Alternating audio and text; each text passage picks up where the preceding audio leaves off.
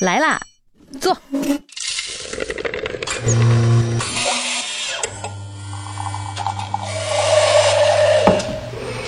您的半拿铁，请慢用。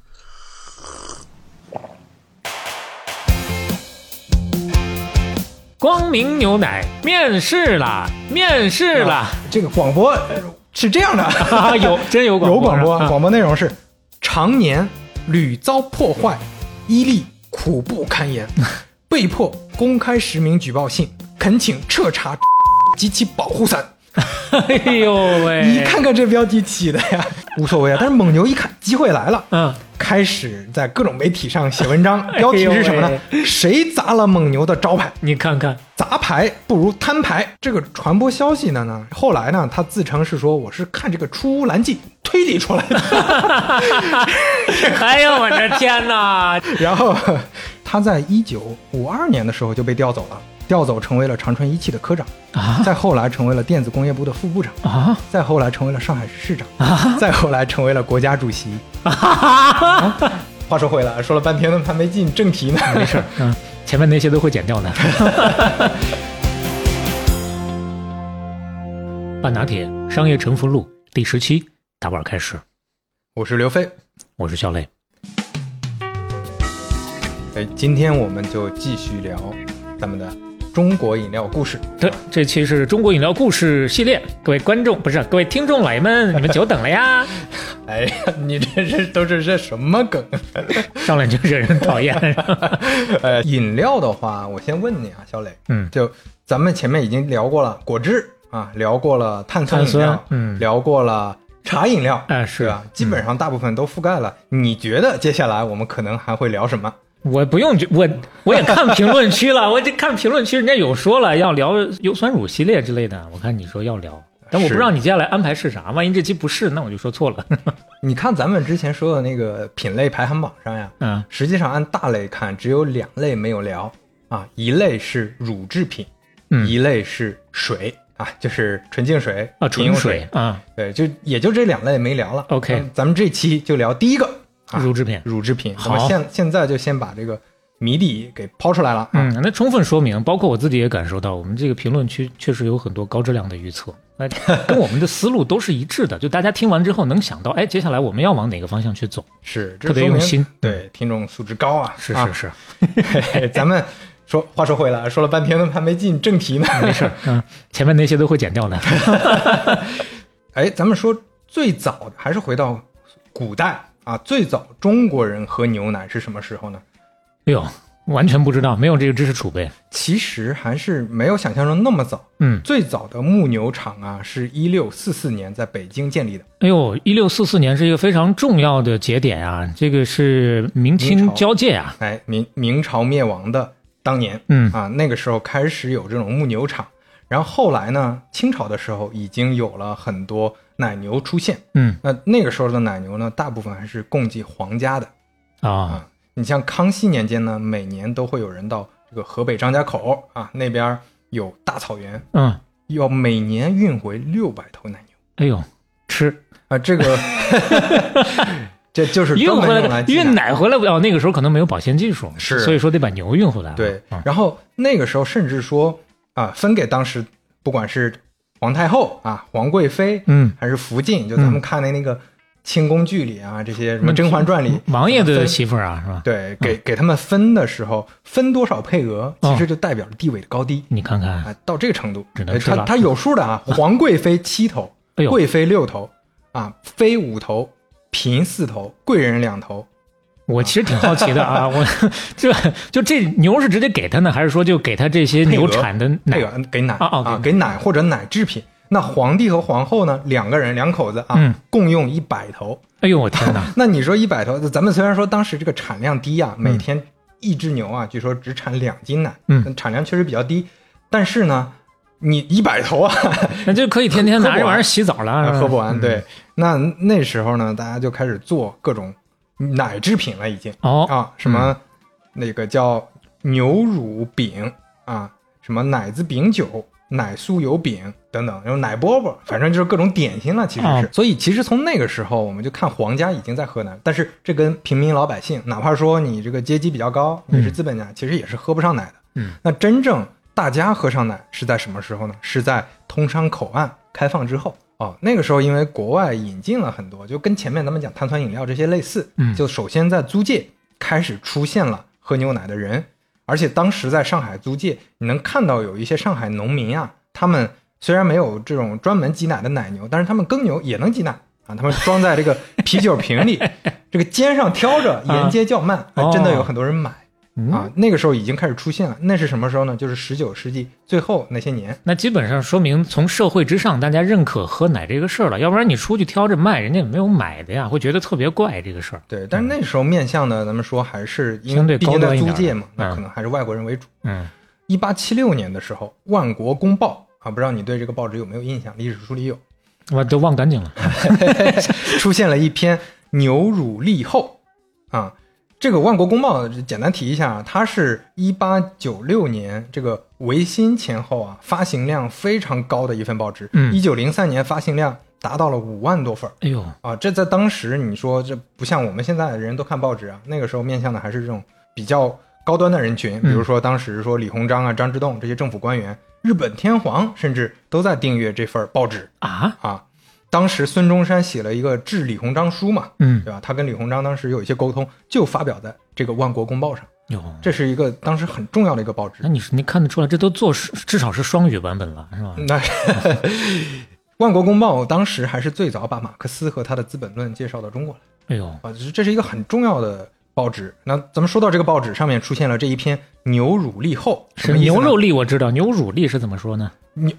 哎呀，牛乳立后什么意思？就是牛奶这个利润啊很厚，啊哦 就这么个牛乳立后啊 哦。，当时还。这个作者还非常详细的分析了，你你看，就跟现在咱们写的商业评论非常像啊。嗯他当时是怎么说呢？美国牛乳油、牛乳饼公司一千三百处，所处之雌牛共计三十五万头，每年得牛乳共计一百兆加仑。这个一 百兆，一百兆是每兆一百万嘛？你算下来差不多三亿多升，我你再的加天上那哪个那个加仑啊这个换算，当时美国人就这么能喝 吗？是啊，那每一加仑啊，我们算九磅到十磅之间。嗯每年你以牛乳做饼一百兆磅，每一牛之乳可做等 等等等，最后算下来，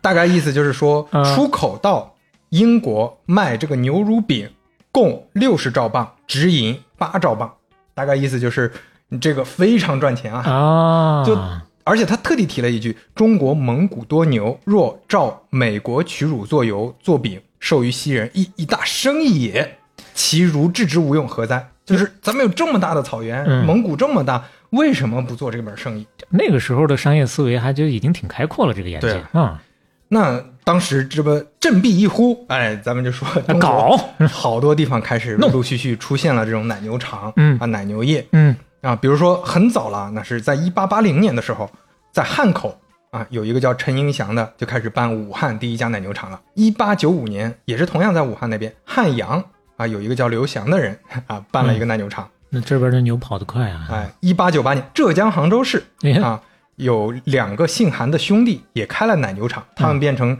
浙江饲养奶牛的开山之人。最早的了，而且那个时候，我们说刚开始奶牛场，就前面提到嘛，还是耕牛，还是中国传统的黄牛。嗯嗯，这个是不是那种能专门产奶的？奶的品质也不好，嗯，所以开始引入外国的纯种奶牛。啊，从一八七零年陆陆续续啊，像英国的爱尔县种奶牛，像法国的红白花奶牛，像荷兰的荷斯坦奶牛，然后以及说后来很多人用这种外地的啊这种纯种奶牛和国内的黄牛杂交啊，慢慢开始哟有这种正儿八经的奶牛种啊了、哦，你看，一八九八年威海就引入了奶牛，一九零六年青岛也引入奶牛，嗯所以山东这个奶牛业也是也还挺早啊、的，很早就出现了。嗯，那在十九世纪末呢，有外国人也在开始开公司了。嗯啊，法国人嗯他这个音译过来叫可蒂哦，啊，可蒂在上海用自己的名字创办了可蒂牛奶公司。这个可蒂怎么写呢？就是可以的啊，那啊个是可蒂，可以的，啊白勺的啊，白勺地，哦，我还以为渴了之后怎么着呢哎，？可蒂嗯给你看一下当时这个广告啊，嘿嘿，这个品牌广告，可地牛奶杀菌底啊，清洁牛奶，哎呦，清洁之牛那个时候就已经有杀菌的概念了啊，那当然，那当然，那牛奶是必须要杀菌的，啊不！不杀菌其实很难保鲜。我记得我小时候啊，包括现在，好像某些地方你都能看到拉着一只羊，啊，他不说牛是现吧？场现挤挤奶是吧 对吧？但是这背后可能有沙门氏菌的问题，还是什么对菌的对，问题？主要是要卫生问题，嗯其实还是要消消毒杀菌的。嗯所以那个时候，其实你说国内这些奶牛业也是开始这么发展起来，开始有这个杀菌消毒技术了。嗯那刚才我们看到的这张是呃这张广告呢，是一九二八年在《申报》上的啊可地牛奶做的广告。那接下来呢，我我查到了一个表格啊，就不同的年份，现在国内能挤奶的牛的头数嗯，啊，一八八二年的时候是二百九十八头，哎呦，到一八九一年是五百八十九头，那到一八九六年呢，呃其实变化不是特别大，嗯已经到了六百头左右。嗯但是你说六百头，其实好像也还可以了，它已经能养活很多这种牧牛场了。而且当时就像我们前面说的啊，除了呃这种万国公报，很多报纸也纷纷都在讲喝牛奶的好处。你再再给他打广告了，在哎某种意义上，你像我再给你看一个一九零九年的一个图画日报、哎啊，你看这个图画日报怎么怎么写的啊？营业写真啊，卖牛乳啊，有一个小伙子啊，应该是跟他的妈妈在挤、挤这个牛奶，嗯然后讲了一下这个牛奶它的一些价值好处啊哎，呦甜品清洁。这是算是场景化营销了，这是。 哎，你看，在一九三五年这个民国的报纸，这也是一样，这也是《申报》，《申报》这个生生 A 字消毒牛乳啊嗯，它也做了一张整版的。你看这里面有各种有创办先生他的一些历史等等啊，它都有一些采访和一些广告营销的一些做法。它上面这个小标题啊，叫做“货到健康之铁的证据”之类的 啊对，它啊就已经在宣传说健康这个概念啊，就是说我们有实证，你喝牛奶就能让你健康，大概要表达这么个意思吗而？且注意这里面写的 A 字消毒嗯，A 和 B 是当时上海定下的一个牛乳的标准。啊， B 消毒标级准就是比较差、嗯 a 级是相当于巴氏消毒过的。哦啊，但是呃，我们说虽然轰轰烈烈的开始了，嗯虽然前面振振臂一呼大家在做，但是当时也还是很不成熟的行业。嗯它不成熟在什么地方呢？第一点，很奢侈。那全国才六百多头，你想吧，然后当时的牛奶多贵呢？一银元十瓶，每一瓶是六百五十毫升的。嗯，那一银元大概是什么概念呢？我们看以前电视剧啊，都总感觉一银元好像不没多怎少么值钱，啊吧？对吧？就是一拿经都常是一包包起来但是十个的那种 啊对，但是一银元，我查了一下，在一九一一年到一九一九年期间，可以买三十斤大米和八斤猪肉，还是非常值钱的。哦，你要说八斤猪肉只能换十瓶这种牛奶的话，可能感觉这个牛奶还是很贵，对吧？嗯一般人应该是付不起的，所以他这还是所谓的这个上层阶级的人才能享受的。嗯，那当时呢，宋美龄迁到了南京，就在那儿把那个大明皇帝的御马场啊，本来养马，我给你改成养牛啊，嗯改成了奶牛场，专门有人给他养牛送奶。而且他是走到哪儿就把奶牛带到哪儿了。当时有人采访说，他的邻居经说经常在他的别墅外面听到奶牛叫唤。哎呦，当时南京迁往那个国民政府迁往武汉，嗯宋美龄就带着牛去了武汉，哎呦武汉迁到重重庆就迁到重庆，重庆迁到成都，啊，迁到台湾就一直跟着走。啊不可一日无， 他到底是喜欢那个奶啊，是把牛当宠物养啊？这是我感觉都有这个意思啊。而且当时宋美龄是也认知到说牛奶的重要性啊，当时她要求烈士子弟学校每天上午第二节课后给每个学生分一磅热牛奶。哎呦，那会儿就已经有这个要求了。是，刚才说的是第一个问题啊，就说它很奢侈，对吧？那第二个问题是什么呢？是市场还是不规范。嗯就有呃专家统计啊，我搜到一个论文，那个专家统计《申报》，就光在《申报》，就当时上海最重要的这个报纸上，嗯，一九零八到一九一一年这么几年时间就曝光了二十四起的牛奶掺水案件啊，比如说有个叫朱毛毛的啊，他啊在上海英租界卖掺水牛奶，罚了一百块钱嗯啊，你这一百块钱要不给，就给你关两个月， 就是好多人都在那儿卖掺水牛奶，就各种被关、被抓啊、被罚钱。而且当时啊，不光掺水，一八七九年还有个案子，上海一个牛房二三十头牛患病，那患了病，按理说你不能卖了，那、嗯那利有熏心呀、还是在卖。这个病牛产的奶可全都是问题。哎呦，放到今天，这就是公共安全事件。就像最近这两天麦趣尔那个事儿，不是闹得也挺大吗？嗯、是也相相当于添加剂的问题了。对，一九零零年的时候，当时上海做检疫啊，嗯官方政府做检疫，当地奶牛群的这个结核病的感染率是百分之二 十，就百分之二十的牛都感染结核了啊而且基本上都有牛结核和布氏杆菌病啊啊，就非常严重了。但但是咱们说，这不光是上海的问题啊，国外也不甚成熟，欧洲和美国当时都有非常多惊天骇人的新闻啊，就很多婴儿大批的喝牛奶毒死，哎呦我天哪！非常夸张啊。那那个时候的卫生条件整体可能包括检验检疫的标准也还没有太达标。但是你要说上海，其实还是紧跟世界潮流的，嗯呃，紧跟世界的这个发展步调的。上海工部局啊，在一八九六年就设立了卫生实验室，一八九八年的时候成为卫生处的核心部门，包括病理实验室和化学实验室。哎呦，而且在一九零六年，化学实验室成为了一个独立机构，那还专都门是对， 专门负责给本地牛奶样品做化学分析。那这个时候，你看关于牛奶、关于乳制品，在国内有基本认知之后，那接下来想到的很自然的，肯定也有外国品牌入华。啊也有这样的问题。呃，对。然后，一八七四年的时候，英国品牌英瑞炼乳公司的炼奶开始销售，而且这个炼奶到现在都还在卖。这个炼奶叫英麦炼奶。呃，这个呃时间点回到一八七四年了，其实比我们国内整体的发展还要其实要早很多的。可能是，这是这甚至可能是我我看到的各种品牌里最早的一个品牌，比可口可乐入华都早很多嗯啊。这个炼奶就是那种特别甜的，嗯有印象吧？这个你也没印象。 嗯，印象不深， 我小确时实候没怎就么吃过。会经常买这个炼奶，就是涂面包，嗯嗯，蘸着面包，包吃。嗯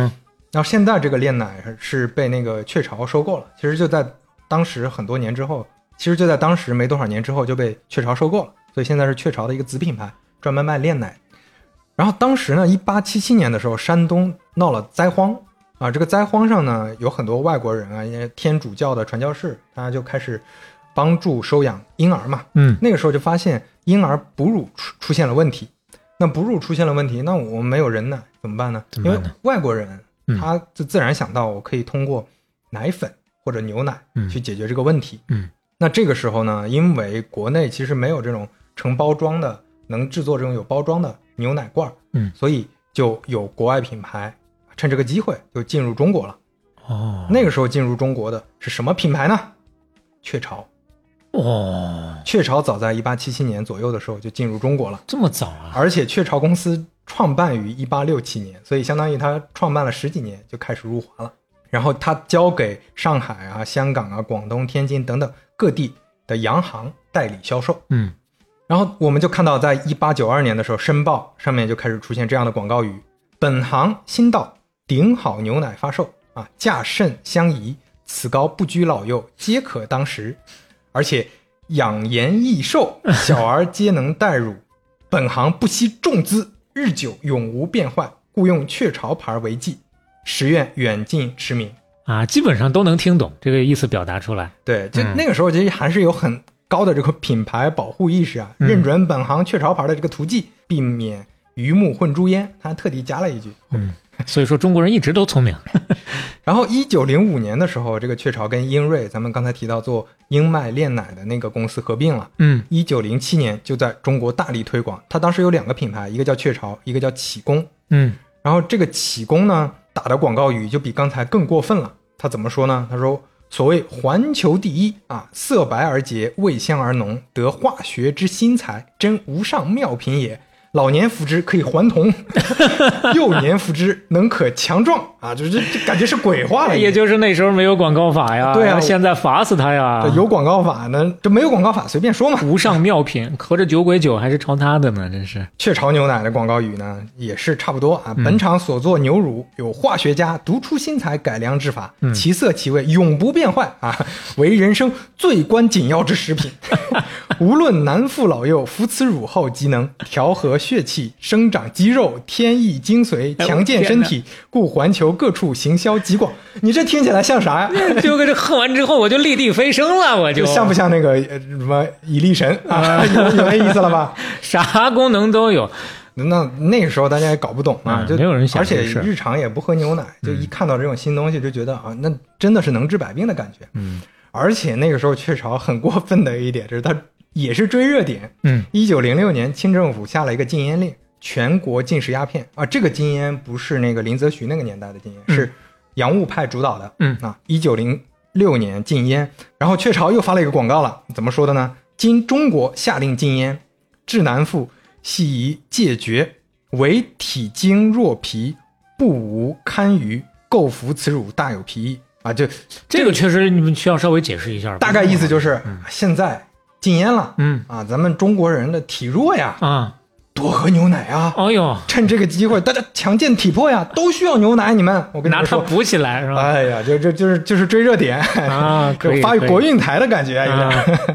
哎，咱们关于这个古代和近代，差不多就讲到这儿。所以那个时候其实还都是不是很健全，是一个比较混乱或者说刚萌芽的一个阶段。嗯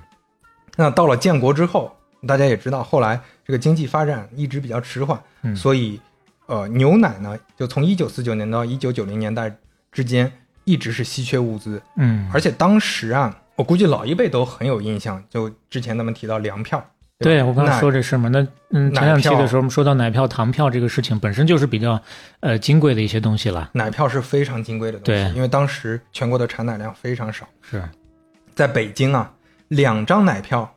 可以换一辆当时的二八杠自行车。哎呦，就是它是非常稀缺、 非常稀缺的一种东西。一九四九年，当时全国这个乳品厂差到什么程度？嗯全国只有四家乳品厂，嗯，十二万头奶牛，年产奶量二十万吨。乳制品有多少？乳制品就我前面说的产奶量就是原，就叫生乳，对吧？乳制品就是你要在这嗯再上加工面制了嗯作的鲜奶或者巴氏消毒奶等等。乳制品有零点一万吨，相当于只有一千吨呐、全国那么多人呢，啊，四万万呢，而且当时在很多城市，它就只限量供应给小孩、病人和老人，嗯就它它就是一个很稀缺就的是奢侈东西品。了。嗯那在一九七八年的时候，其实这个数字没什么好转。在嗯，刚刚才咱们说的那个奶奶牛的数量啊，一九四九年是十二万头，一九七八年变成四十八万头，啊只涨了不多。产奶量呢变成九十七万，乳制品产量四点七万吨，数量也不高级上都还没有太大的变化。对，然后当时啊，整个到了八十年代、九十年代之前，全国唯一拿得出手的乳制品是什么东西？那小磊，你来。大白兔猜一下没错，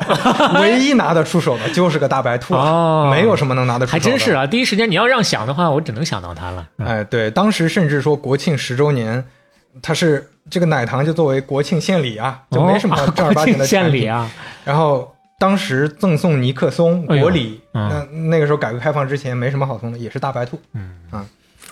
大白兔当时的广告语是“七粒大白兔奶糖等于一杯一杯牛牛 奶”奶啊哎所以当时喝不上牛奶啊，那大家就买大白兔吃。 画一画，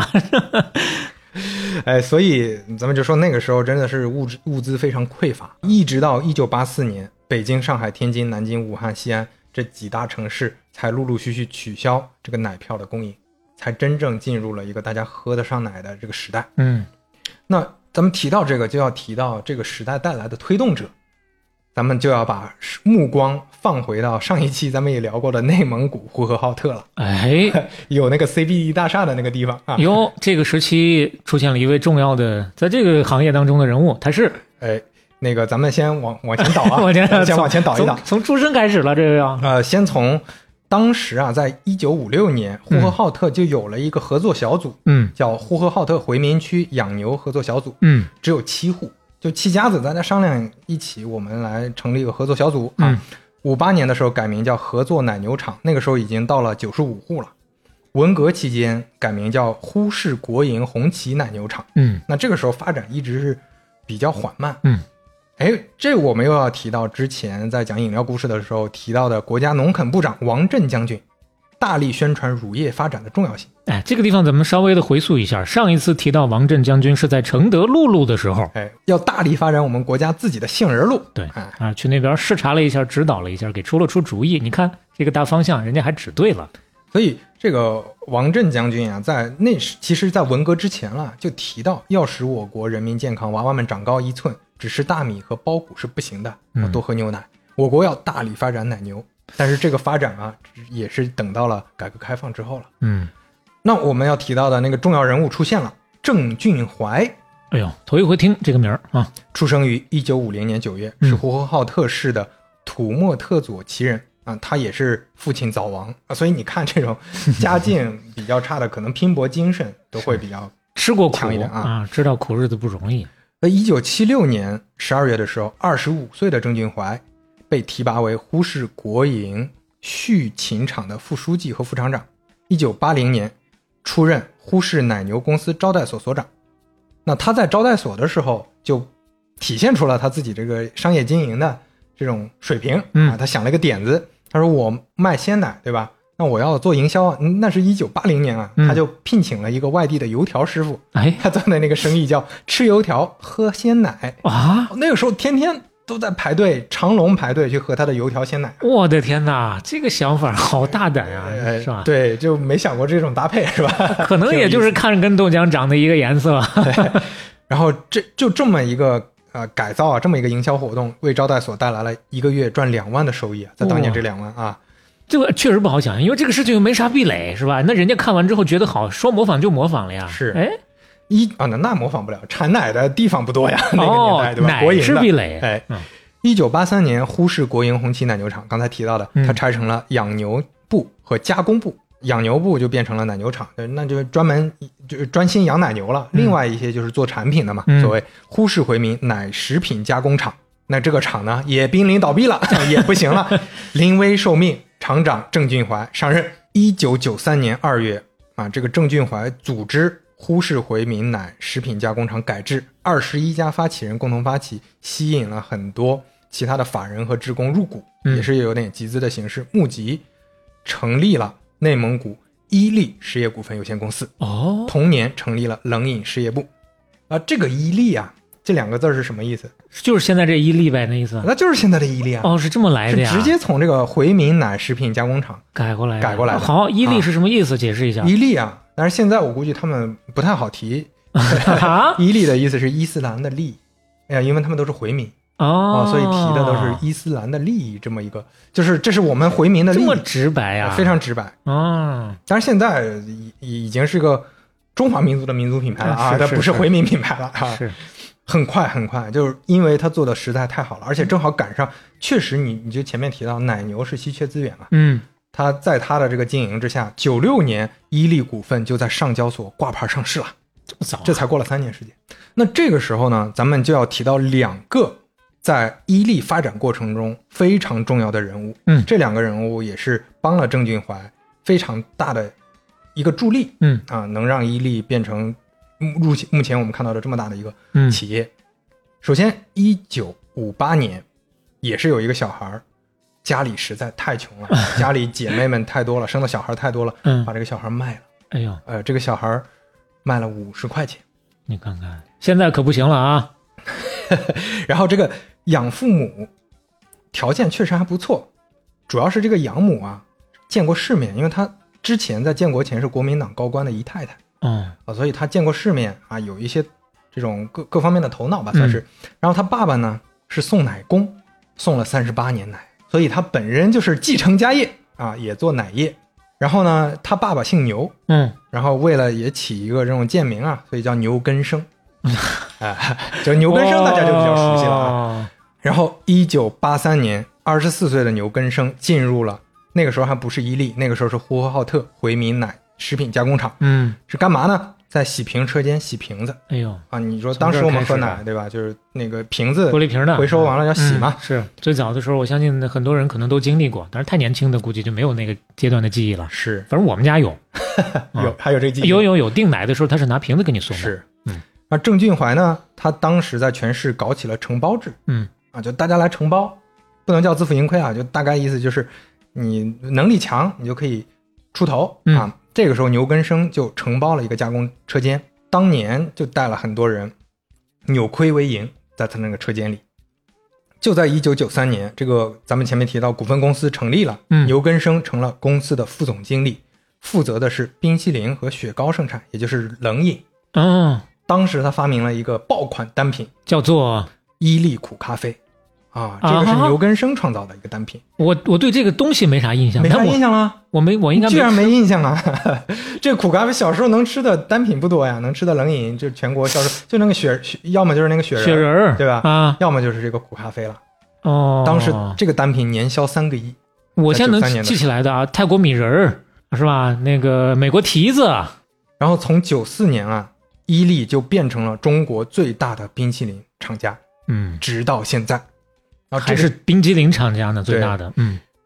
而啊这个基础呢，就是牛根生奠定的，嗯所以牛根生在当时有一个名号叫“中国冰淇淋大王哎呦，”。另外一个人，刚才咱们提到要提两个人嘛，嗯，另外一个人，九二年加入呼市回民奶食品厂，叫潘刚，他呢当年只有二十二岁，他也是从基层干起来，最开始就干质检员。嗯，一九九九年的时候，二十九岁的潘刚受命成立液态奶事业部，所以那个时候才真的把液态奶当成要主力啊去做的一件事情。哎呦，其实看看时间挺靠后了，马上就二十一世纪了呀。就咱们现在的看到的各种盒装奶啊、优酸乳啊这种这种酸奶等等这些，全都算到液态奶嗯这个大品类当里面中啊。，嗯，咱们这儿要提一个背景啊，就现在咱们在看伊利的时候，就以为它就是主要做牛奶的，对吧？是搞液态奶大的。部分人的印象就这样的呀。但是在一九九九年这个潘刚受命的时候，伊利总收入十一点五亿，嗯，液态奶有多少呢？六千万，啊，占比只有百分之五。这几乎可以忽略不计了。而且跟当时伊利其他的副业比呢，甚至都不算很出头。当时还有什么其他副业呢？比如说速冻食品、嗯，矿泉水嗯等等等等。其实当时的伊利就是一家冰淇淋厂商哦啊，那会儿这么竟算然主要靠的是冰激凌啊。对。然后另外就还就是奶粉，奶粉嘛，嗯伊利当时奶粉是全国第三，也是伊利的招牌产品。嗯毫无印象。然后在九八年呢，这个伊利引进了这种利乐液奶的生产线，嗯啊，所以当时开始慢慢的液态奶做起来了，而且伊利凭借它本来就具备的这个优势啊，开创了中国的跨省全国销售乳制品的时代。啊因为又是渠道的问题了。嗯对啊，因为呃更更重要的还有就是利乐包装啊，你没有利乐包装，你是很难销售到全国的。哦，它是最早用力的吗？对，呃，吴最早用的吴一君批啊，它不是最早用的，嗯最早用的咱们等会儿就说了啊。专哦，哦哎，四年后，就从九九年四年后的二零零三年，伊利液态奶收入从刚才咱们提到六千万，嗯，现在到了多少呢？四十六亿，零三年就变成四十六亿十了。六亿了。 所以咱们就说这个牛根生和潘刚，那真的就是当时跟郑俊怀一起把伊利做起来的头号人物。哦，九九年的时候，整个伊利一共才十几亿的收入，到了零三年，光这个奶就已经四十六亿了。是，哎呦，我天哪！咱们再说回牛根生，嗯， 九六年的时候出现了这么一个事儿，就伊利雪糕走向亚特兰大奥运会有这么一个事件。 又是奥运会啊！奥运哎呦，奥运会天哪然后，嗯但是这个没做成，为啥呢？啊这一百万的合同，牛根生签了字儿。嗯等对方来要钱的时候啊，啊，郑俊怀说：“哎呀，再再合计合计，再再想想看。”这个牛根生就有点不高兴了，这两个人的嫌隙就开始出现了。嗯九八年的时候，牛根生负责的业务占整个公司，咱们前面提到了，嗯占百分之八十。那有点要功高功高的震意主思了啊嗯，而且牛根生他这个为人非常好，他在员工当中的威信非常高。嗯，而且尤其是牛根生身边的这些人啊，就到处会跟人讲，伊利全靠我们牛总啊，那个郑总哎不熟啊，自己带起来一支铁军呐。嗯， 是。然后到后来，他们就这种嫌隙多了之后，当时出了一件大事，牛根生被派到北大进修了。哎呀，这就相当于给他架空了。刚开始还是说，那你一边学习、嗯一边负责业务，那牛根生负责不过来啊，那就脱产了。嗯，九九、年，牛根生从北大回来，开始辞职创业。不跟你玩了。而而且当时他写了一封公开的辞职信，这这个辞职信真的非常火，在商业啊、呃这个领域啊，嗯就堪比老罗当时求职新东方的这个求职信。哎呦， 呵呵这个辞职信我抽几段给大家念一下，好，写的非常真诚，甚至有大量的细节， 这个很少见啊。这就最早的，哎，你对感受一下吧啊。对，，一般大家都是说官话嘛，嗯但是他这里面很多细节、啊。董事长，各位董事监事，尊敬的集团公司各位领导，你们好！我怀着十分沉重的心情写这封信，嗯，盼望能耐心看下去。由于形势 所迫，我不得不提出申请辞去生产经营副总裁的职务、董事的职务，乃至退出伊利集团。后面省略掉一部分，嗯，讲事儿了。五月份，为扩大冷冻生产，随郑总去外地考察，在郑州会议上，鉴于扩张问题久久定不下来，我失口说了一句：“这届领导班子干不了大事儿。”哎呦，我原本以为郑总会让我进一步说明理由，但这时郑总非常恼火，他脱口让我辞职。这成为事情发展的转折哎点，呦，让我有了辞职的想法。反呼后第三天，我向郑总提出了辞呈。可能考虑到后果，郑总要我严守秘密，不得泄露辞职的信息，并说明如要辞职，可安排适当的时机，比如说通过安排学习等加以实施。七月份就安排我脱产学习，我们本身没有去学习的想法，嗯但由于事先约定，如果同意辞职，最好用学习的方法来过渡，不要影响伊利的整个社工作。所以，我认为这就是那个约定的信号。啊，八月份，郑总下达了半下半年工作考核指标。由于我已脱产学习，学习要求很严，实难完成全部工作和学习任务。为了伊利的事业免遭损失，我致郑总函请求辞去，冷饮扩张小组副组长职务，减免部分乃至全部工作，以便集中精力学习，不给伊利丢脸。这会儿听起来官儿也不大呀，就最起码这个官儿， 冷饮扩张小组副组长是吧？呃，那那就肯定跟是中央财经办的那种意思一样，它就是一个临时的一个这么一个。但是有可能是当时主要推动的项目的一个副负责人嘛，嗯嗯对吧？后面就接着这么说的：八月时，郑总召开了生产企业经理会议，宣布我脱产学习，生产经营的事由他负责，但未说明时限，这引起了我和大家的思考与玩味。 就这么写啊。然后，而且他这里面提到一个细节，就你能看出来他们两个这个有点那种前面为什么说功高震主这个意思啊？ 嗯郑总说：“我眼里没有他，客户里眼里只有我的例子。”说是去年新疆乳品会议返程到飞机场时，我坐了客户派的车，而他却是自己打的走的，这是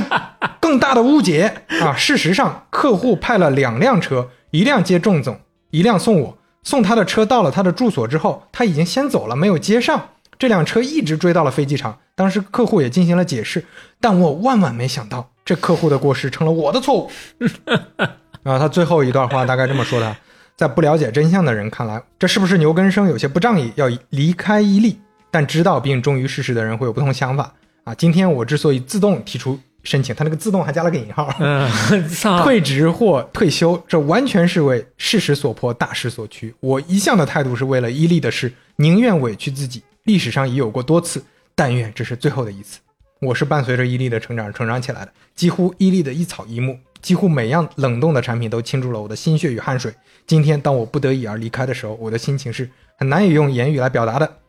几年来，各位领导、董事曾给我大力支持与帮助，在此深表谢意，并铭记在心，顺治求安。哎呦，我的天哪！就是你说，这相当于某种意义上比较早，但不说最早吧，比较早的那种网络兑现了。说实话，在那个年代，那绝对是能够拉一波人的支持的。可能我觉得放到现在，一定会有一些人站到对面，夹枪带棒、阴阳怪气的再去给他挑各种各样的毛病。但是那会儿应该没有太多类似这样的网络兑现的戏码上演，所以说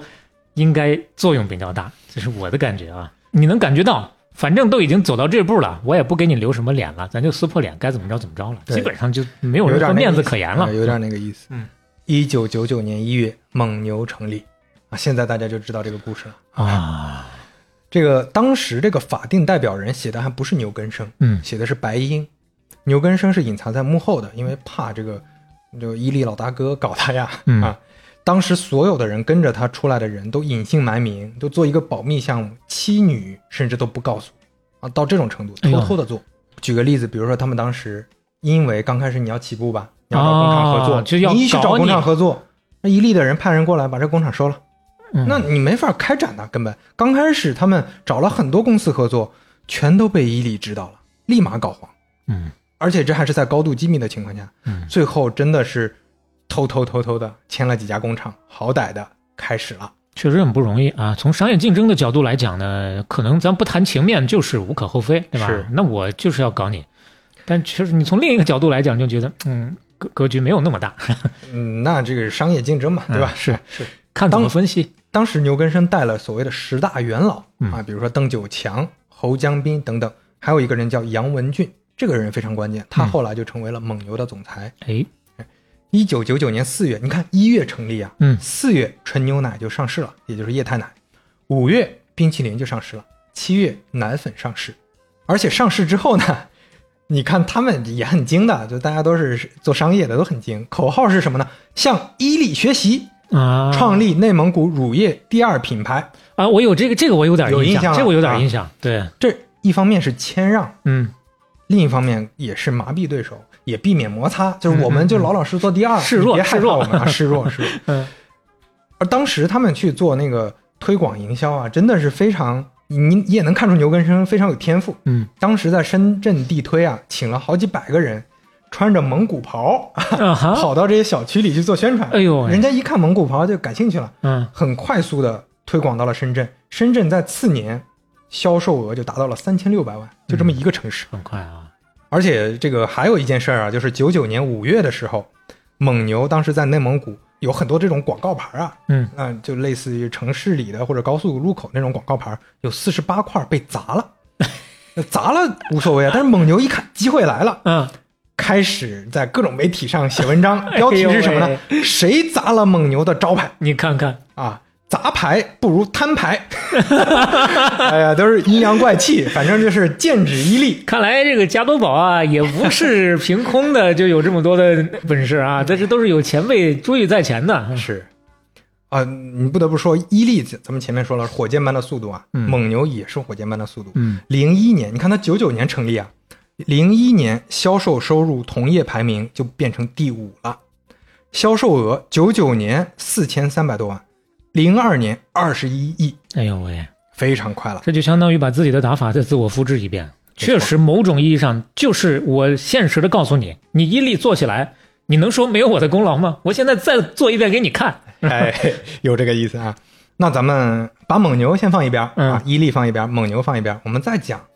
另一个品牌。我们把视角转向北京。那肖雷，你知道北京有哪个品牌吗？奶吗？哎，你可能知道这个品牌，但你不知道它是北京的啊。君乐宝？不对，君乐宝是河北的吧？嗯，君乐宝不是。那我一下想不起来了。那咱们再回到 啊，很多年前，当时就在伊利和蒙牛快速发展的时候，有一个中国全民的喝牛奶运动出现了。这个喝牛奶运动是两个品牌促成的，嗯，一个品牌是一个外国品牌，叫瑞典的利乐。 啊，你利乐为啥推进这个事儿？你很容易理解，对吧？哦，对，所有的常温奶必须用利乐的包装。是那利乐当然想自己推动这个事儿了。嗯，另一个品牌，我们就要回到一九四九年的北京啊，老红军战士樊世成率队带着三头奶牛，只有三头啊哎，呦喂，从西柏坡来到了北京，这是北京奶业的开始。然后这三头奶牛呢，变成了一个基础，在一九五六年的时候，北京市牛奶总站成立了，北京市民可以喝牛奶了。一九六八年的时候，叫北京市牛奶公司。一九九七年三月，整合了一些各种奶业的资源，嗯就类似不同的一些小小厂吧，嗯还有麦当劳的百分之五十的股份，哎，成立了这家公司——北京三元食品有限公司。哦，啊。然后这就得提到九八年的时候啊，三元把这个双桥乳品厂收编了。嗯，然后这个双桥乳品厂呢，那现在名不见经传，但是它是全中国最早引进的利乐包装的啊这个公司。哦刚才那包袱埋在这儿了。是吧，哎，所以他把这个双桥乳品厂收编之后，那他自然当然就开始用这个利乐包装了。嗯，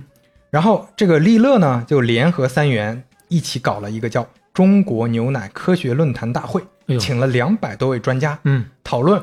为什么日本人的平均身高比上一代高了十厘米。哦，这个每天一杯奶强壮、哎就是从这儿来的呀。然后当时就发现，一九六四年开始啊，嗯日本政府强制要求每所中小学学校配给学生的午餐中必须有牛奶。这个有印象。专家得出了结嗯论啊，但是这个结论大家知道你，你你这两家企业来搞这个结论，嗯那就自然而然啊，日本人长得高全靠喝牛奶，哎，所以提出了每天一斤奶强壮中国人啊，当时说的是一斤奶是吧？啊，每天一斤奶啊。，这这个口号确实是好几代人都是印象比较深刻的。然后当时教育部还有这个学生奶计划，嗯所以这整个也促成了咱们说为什么伊利蒙牛在那几年突然就起来了，嗯，有这么一个原因。口子给它撕开了呀。然后零三年三元就在上海证券交易所上市了，也是一个发展非常快的一个企业。嗯 OK，我们现在把三元也放在一边儿，啊，我们再把视角转向上海。上海在二零零二年的时候，全国市场份额第一的，你看二零零二年，刚才说伊利、蒙牛、三元都已经起来了，嗯但是全国市场份额第一的不是伊利，不是蒙牛，不是三元，而是上海的一家企业。小雷，你知道哪家吗？你又不知道了。目前想不出来。二零零二年全国市场份额第一的光明哦，光明是上海的。哎我的天哪，他是第一啊！那时候第一，稳稳的第一啊，市场份额和销售额都是第一啊。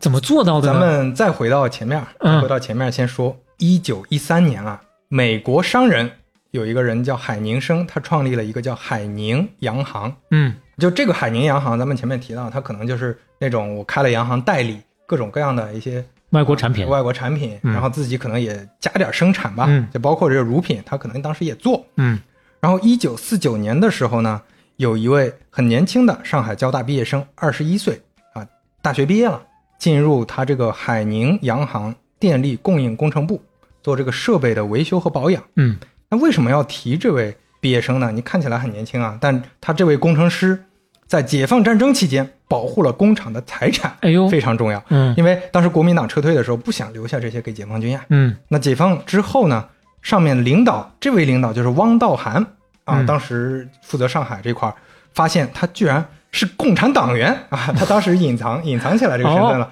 哦，原来是共产党员啊，那你就做这个工厂的党代表嗯以及是副工程师。那其实你就可以理解，这个副工程师就是副厂长。嗯在这个副厂长的努力下呢，上海海宁洋行蒸蒸日上，发展壮大。一九四九年改组成为了上海益民食品一厂，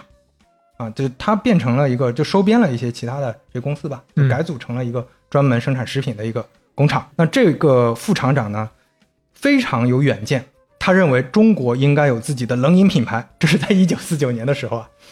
然后当时呢，其实益民食品一厂，也就是前面提到的海宁洋行啊，已经在生产冷饮了。但这个冷饮就是那个冰棒啊，嗯这个冰棒的牌子不好听，叫美女牌 儿。我就你说这个叫国，就就搞成国民品牌美女牌儿不好听啊。嗯，在那个年代之下，美女牌儿还涉及了一些风俗的问题啊， 是，啊。那一九五二年的时候，这位副厂长就说了：“那咱们这个冷饮改名吧，改名叫光明牌儿怎么样？哎呦，中国一片光明啊，这个意思。”瞬间然后就不一样了。哎，他表达的是什么呢？表达的是解放后人民对光明的向往之情。你看啊，看，这格局就上来了。不而且它确实好听，嗯你你有又有格局又好听。嗯啊，所以当时也做了一些市场活动啊，就除了在这种电台啊、报纸上登广告，嗯，益民食品一厂还把一个美国生产的这个旧汽车改成了宣传车，车头装上“光明问世” 四个大字，还有那个火炬型的商标，那是它的光明的老商标啊，一个大火炬，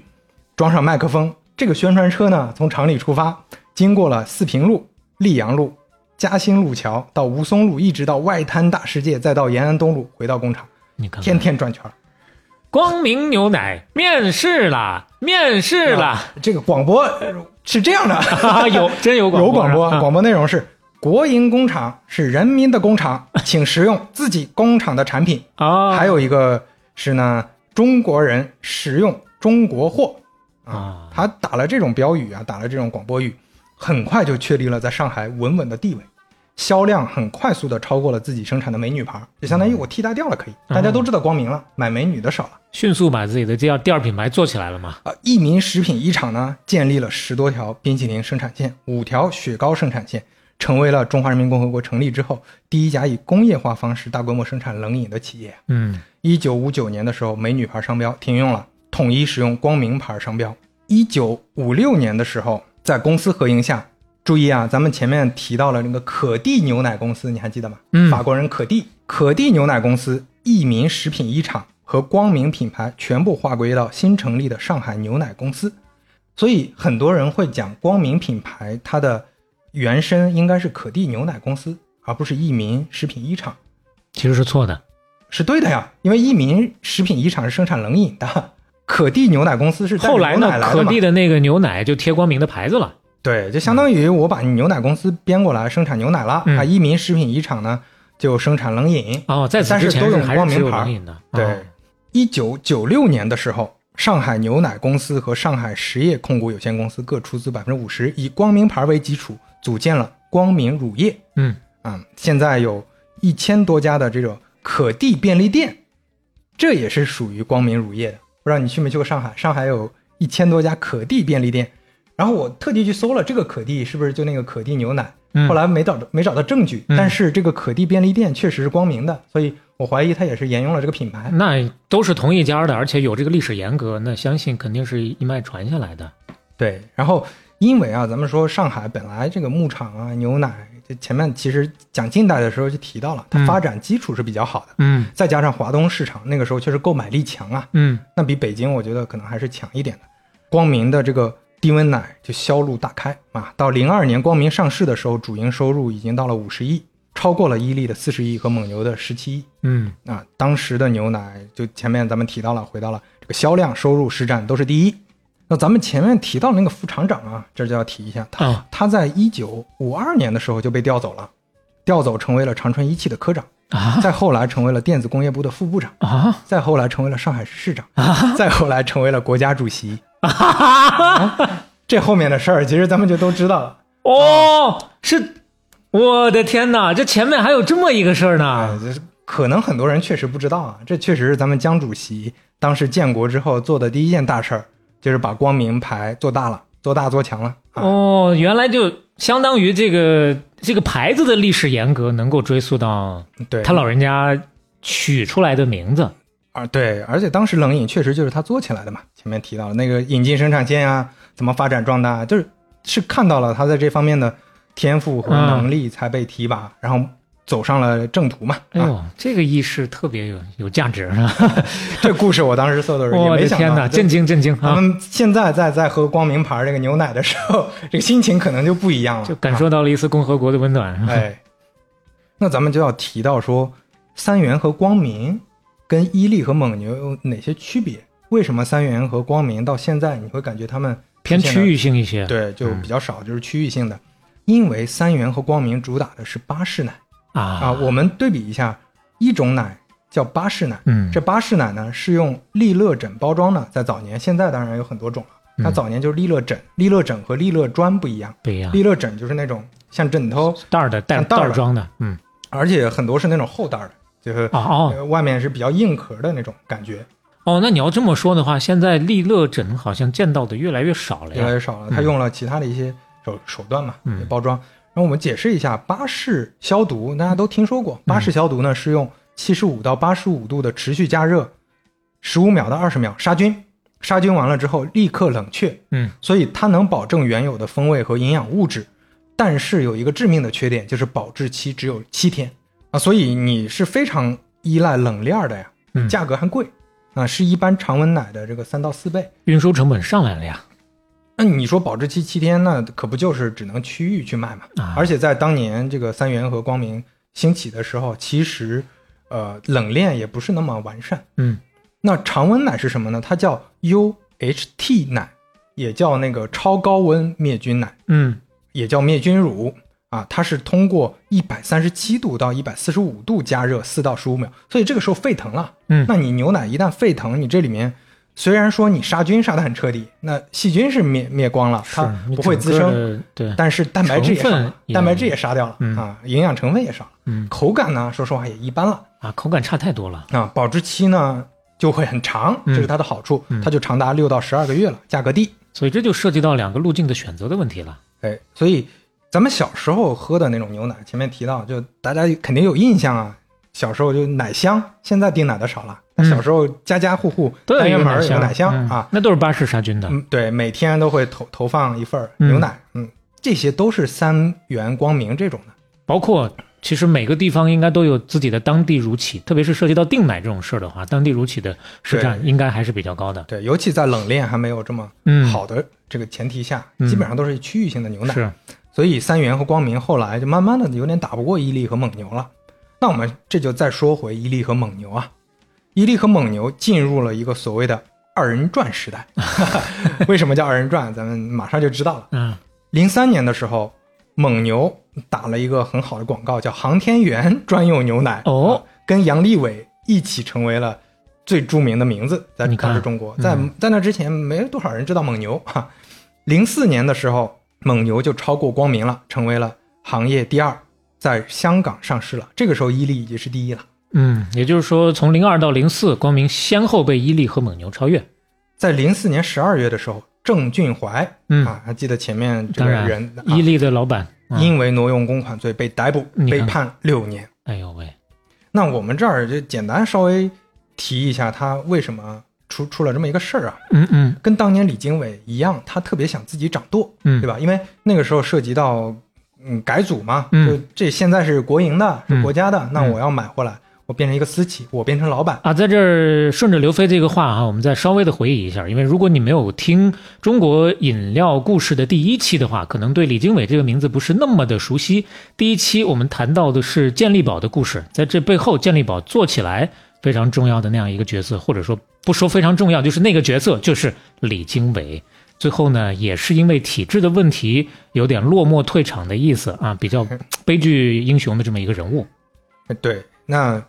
郑俊怀当时是做了什么事儿呢？嗯他和二十多个高管自己成立了一家商贸公司啊，他通过这个商贸公司去间接收购这个国有企业持股的这个伊利持股的这些法人股。嗯九九年的时候啊，有一个第二大股东，这个已经是大股东了，嗯所以出事儿了嘛。就呼和浩特立新实业开发公司准备转让股份，还缺这个一千五百万。然后呢，郑俊怀让呼市的一个奶牛场的厂长以奶牛场的名义嗯向银行贷款了一千五百万，嗯然后给了这个商贸公司，让商贸公司拿着钱去买这个股份。同时呢，这个商贸公司又用伊利的股份作为抵押，从银行又贷了一千五百万，嗯还给了奶牛场。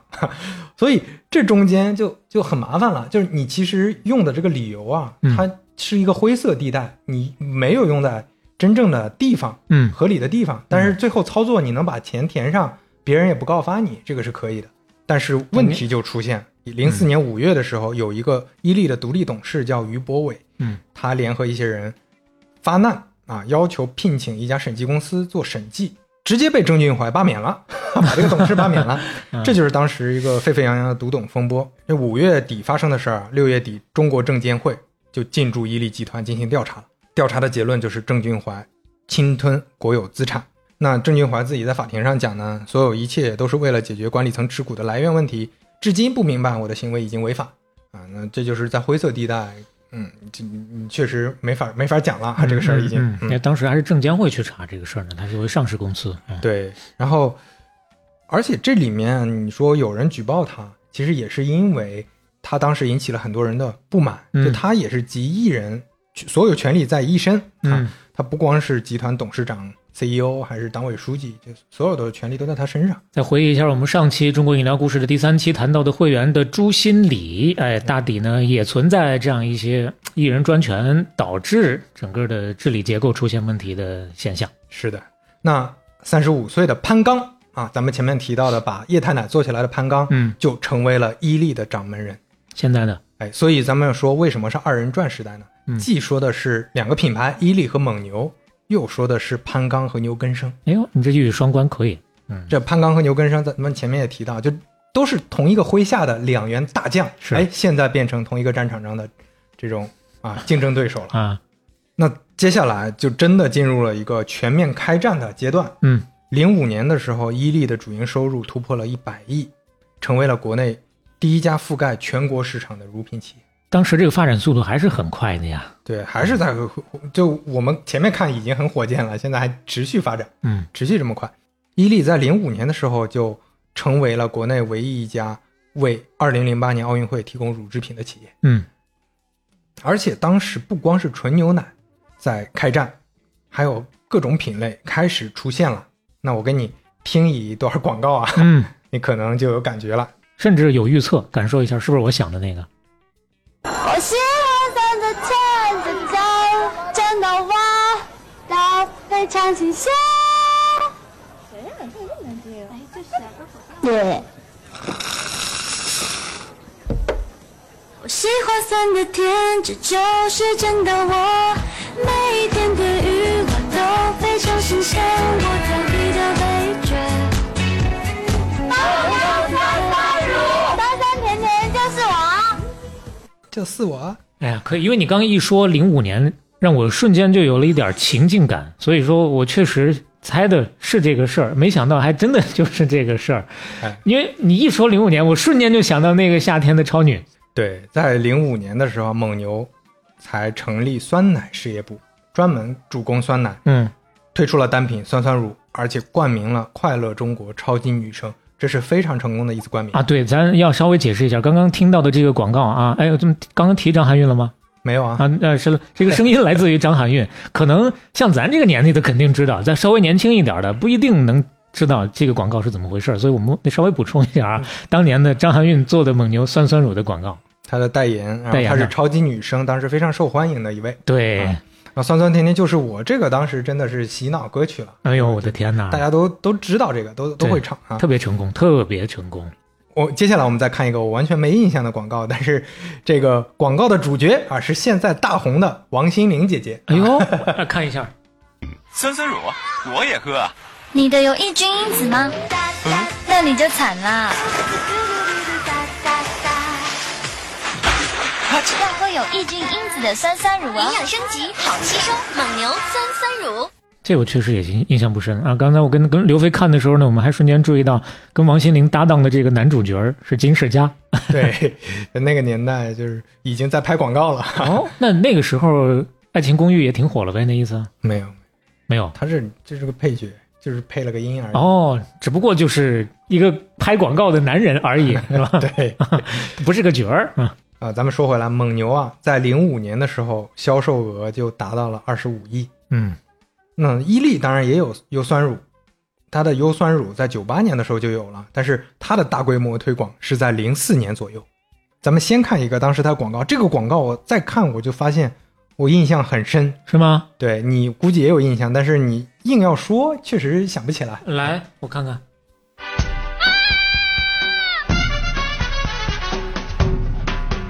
有什么了不起？是酸，也是甜，青春滋味自己体会。伊利优酸乳，有印象吗？啊这广告整体确实印象不深，但是那个豆儿啊， 哼这广告一一会儿对，对有你印象最深就是那个豆儿。对，我不知道你听，你可能不知道开头那个啊是怎么回事儿，嗯是因为那个姑娘发现早上一起床脸上长了个青春痘，照着镜子在那儿看呢。那青春痘还给了个大特写，对这个印象太深了。对，哎后来呢，也就是因为一边喝优酸乳一边不把它当事儿了，拿了好多不灵不灵的小亮片儿贴到脸上，就把它给掩饰过去了，是这么一个广告，不知道是不是这么一描述会有人 印象比较深刻一些。对，然后当时啊，这个伊利推广的时候还是非常狠的，嗯除了这个青春痘，嗯他还是找了另一个更厉害的代言。嗯，这个代言给你一看啊，大家一听就 就就震撼住 了、哎，啊再来回忆一下，伊利优酸乳特有优加活性益生元，开始改变我的世界。伊利优酸乳，我要的改变，我要的滋味。我要我的滋味。你别看这个广告比那个短多了，那付出的成本可不知道要高多少啊！你刚就听着一小段儿，我觉得十个人里头八个人都能听出来是来自于周天王、周杰伦的。对，然后你说当时每一瓶优酸乳上都印着周杰伦呐、嗯那这大手笔啊！ 想想香飘飘是吧？哎，所以咱们现在就简单进入一个科普时间，嗯咱们聊一聊这个到底优酸乳、酸酸乳这些乳酸 菌饮料是怎么回事儿啊？咱们稍微科普一下啊 这。个啥啥搞不清楚，包括前面那个咱们提到过的，前几期提到过娃哈哈 AD 钙奶，你要说起哎来，我觉得对味儿的味儿都差不多呀。到底是有哪些区别？啊为啥它这个叫酸奶，那个叫什么酸 酸乳？到底区别是是？只有名字的区别呢，还是成分也有区别？啊，咱们首先回到 十九世纪末，有一个日本微生物学家叫代田忍，嗯啊，他在一九三零年的时候博士毕业，嗯他培养了一种干酪乳酸菌的一种菌株，嗯耐酸性很好，就关键是耐酸性好，因为一般的菌株啊，它喝到胃里可能就消失了，就嗯就被杀死了。是但是这个耐酸性好，所以它能通过口腔、胃和十二指肠不被胃酸和胆汁消灭。才真正能够起到作用。对，所以它在那个六十五毫升的水里灌装了六十五亿的菌群。嗯啊，在一九五五年，它就依赖它这个技术和产品注册了一个商标，叫养乐多。哎，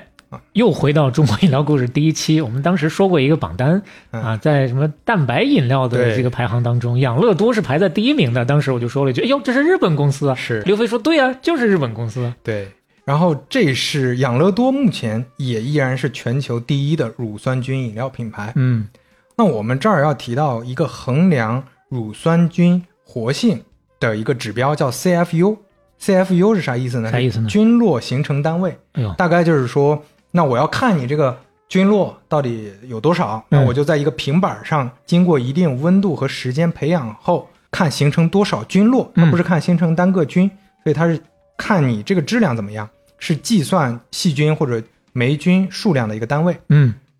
那你当然这个数字越高越好嘛。嗯，就先说一下你刚才提到的 AD 钙奶啊，啊啊，就在九六年，娃哈哈出了 AD 钙奶，嗯，乐百氏也在同年也出了 AD 钙奶哦，啊。乐百氏当时靠这个还成为了当年的十大饮料品牌，你还记得吧？咱们之前不是有个饮料品牌评比吗？嗯，其中就有乐百氏，就跟健力宝在一块儿的那个年代。哎呦我天哪，这个乐百氏真是最近这些年越来越少听到它的动静了，呃，乐百氏咱们前面提到不是被达能收了收了嘛？嘛，对。嗯然后这个 AD 钙奶是什么概念呢？它主打的是维生素 A、维生素 D 和钙，啊，这么个意思对，啊它，是这么个意 思。所以它其实主打的不是乳酸菌，嗯，所以虽然你喝起来是酸的，是但是这个酸的是调味剂啊，它这里面含有乳酸菌零啊，哦，没有乳没有酸乳菌，酸菌只不过就是出了那个味 道而已。对，所以它主要主打的还是这个营养成分。哦，怪不得呢。那这个时候咱们就要讲到乳酸饮料分为哪几个种类？嗯，第一，酸奶，酸奶是以新鲜的牛奶为原料，经过巴氏杀菌，再向其中添加菌，嗯啊，添加这种有益菌，嗯，发酵之后灌装成的一种乳制品。还有一种呢叫乳酸饮料，乳酸饮料分两种，一种叫发酵型乳酸饮料，一种叫调配型乳酸饮料。啊，我猜一 下，那我觉得类似于酸酸乳这种的，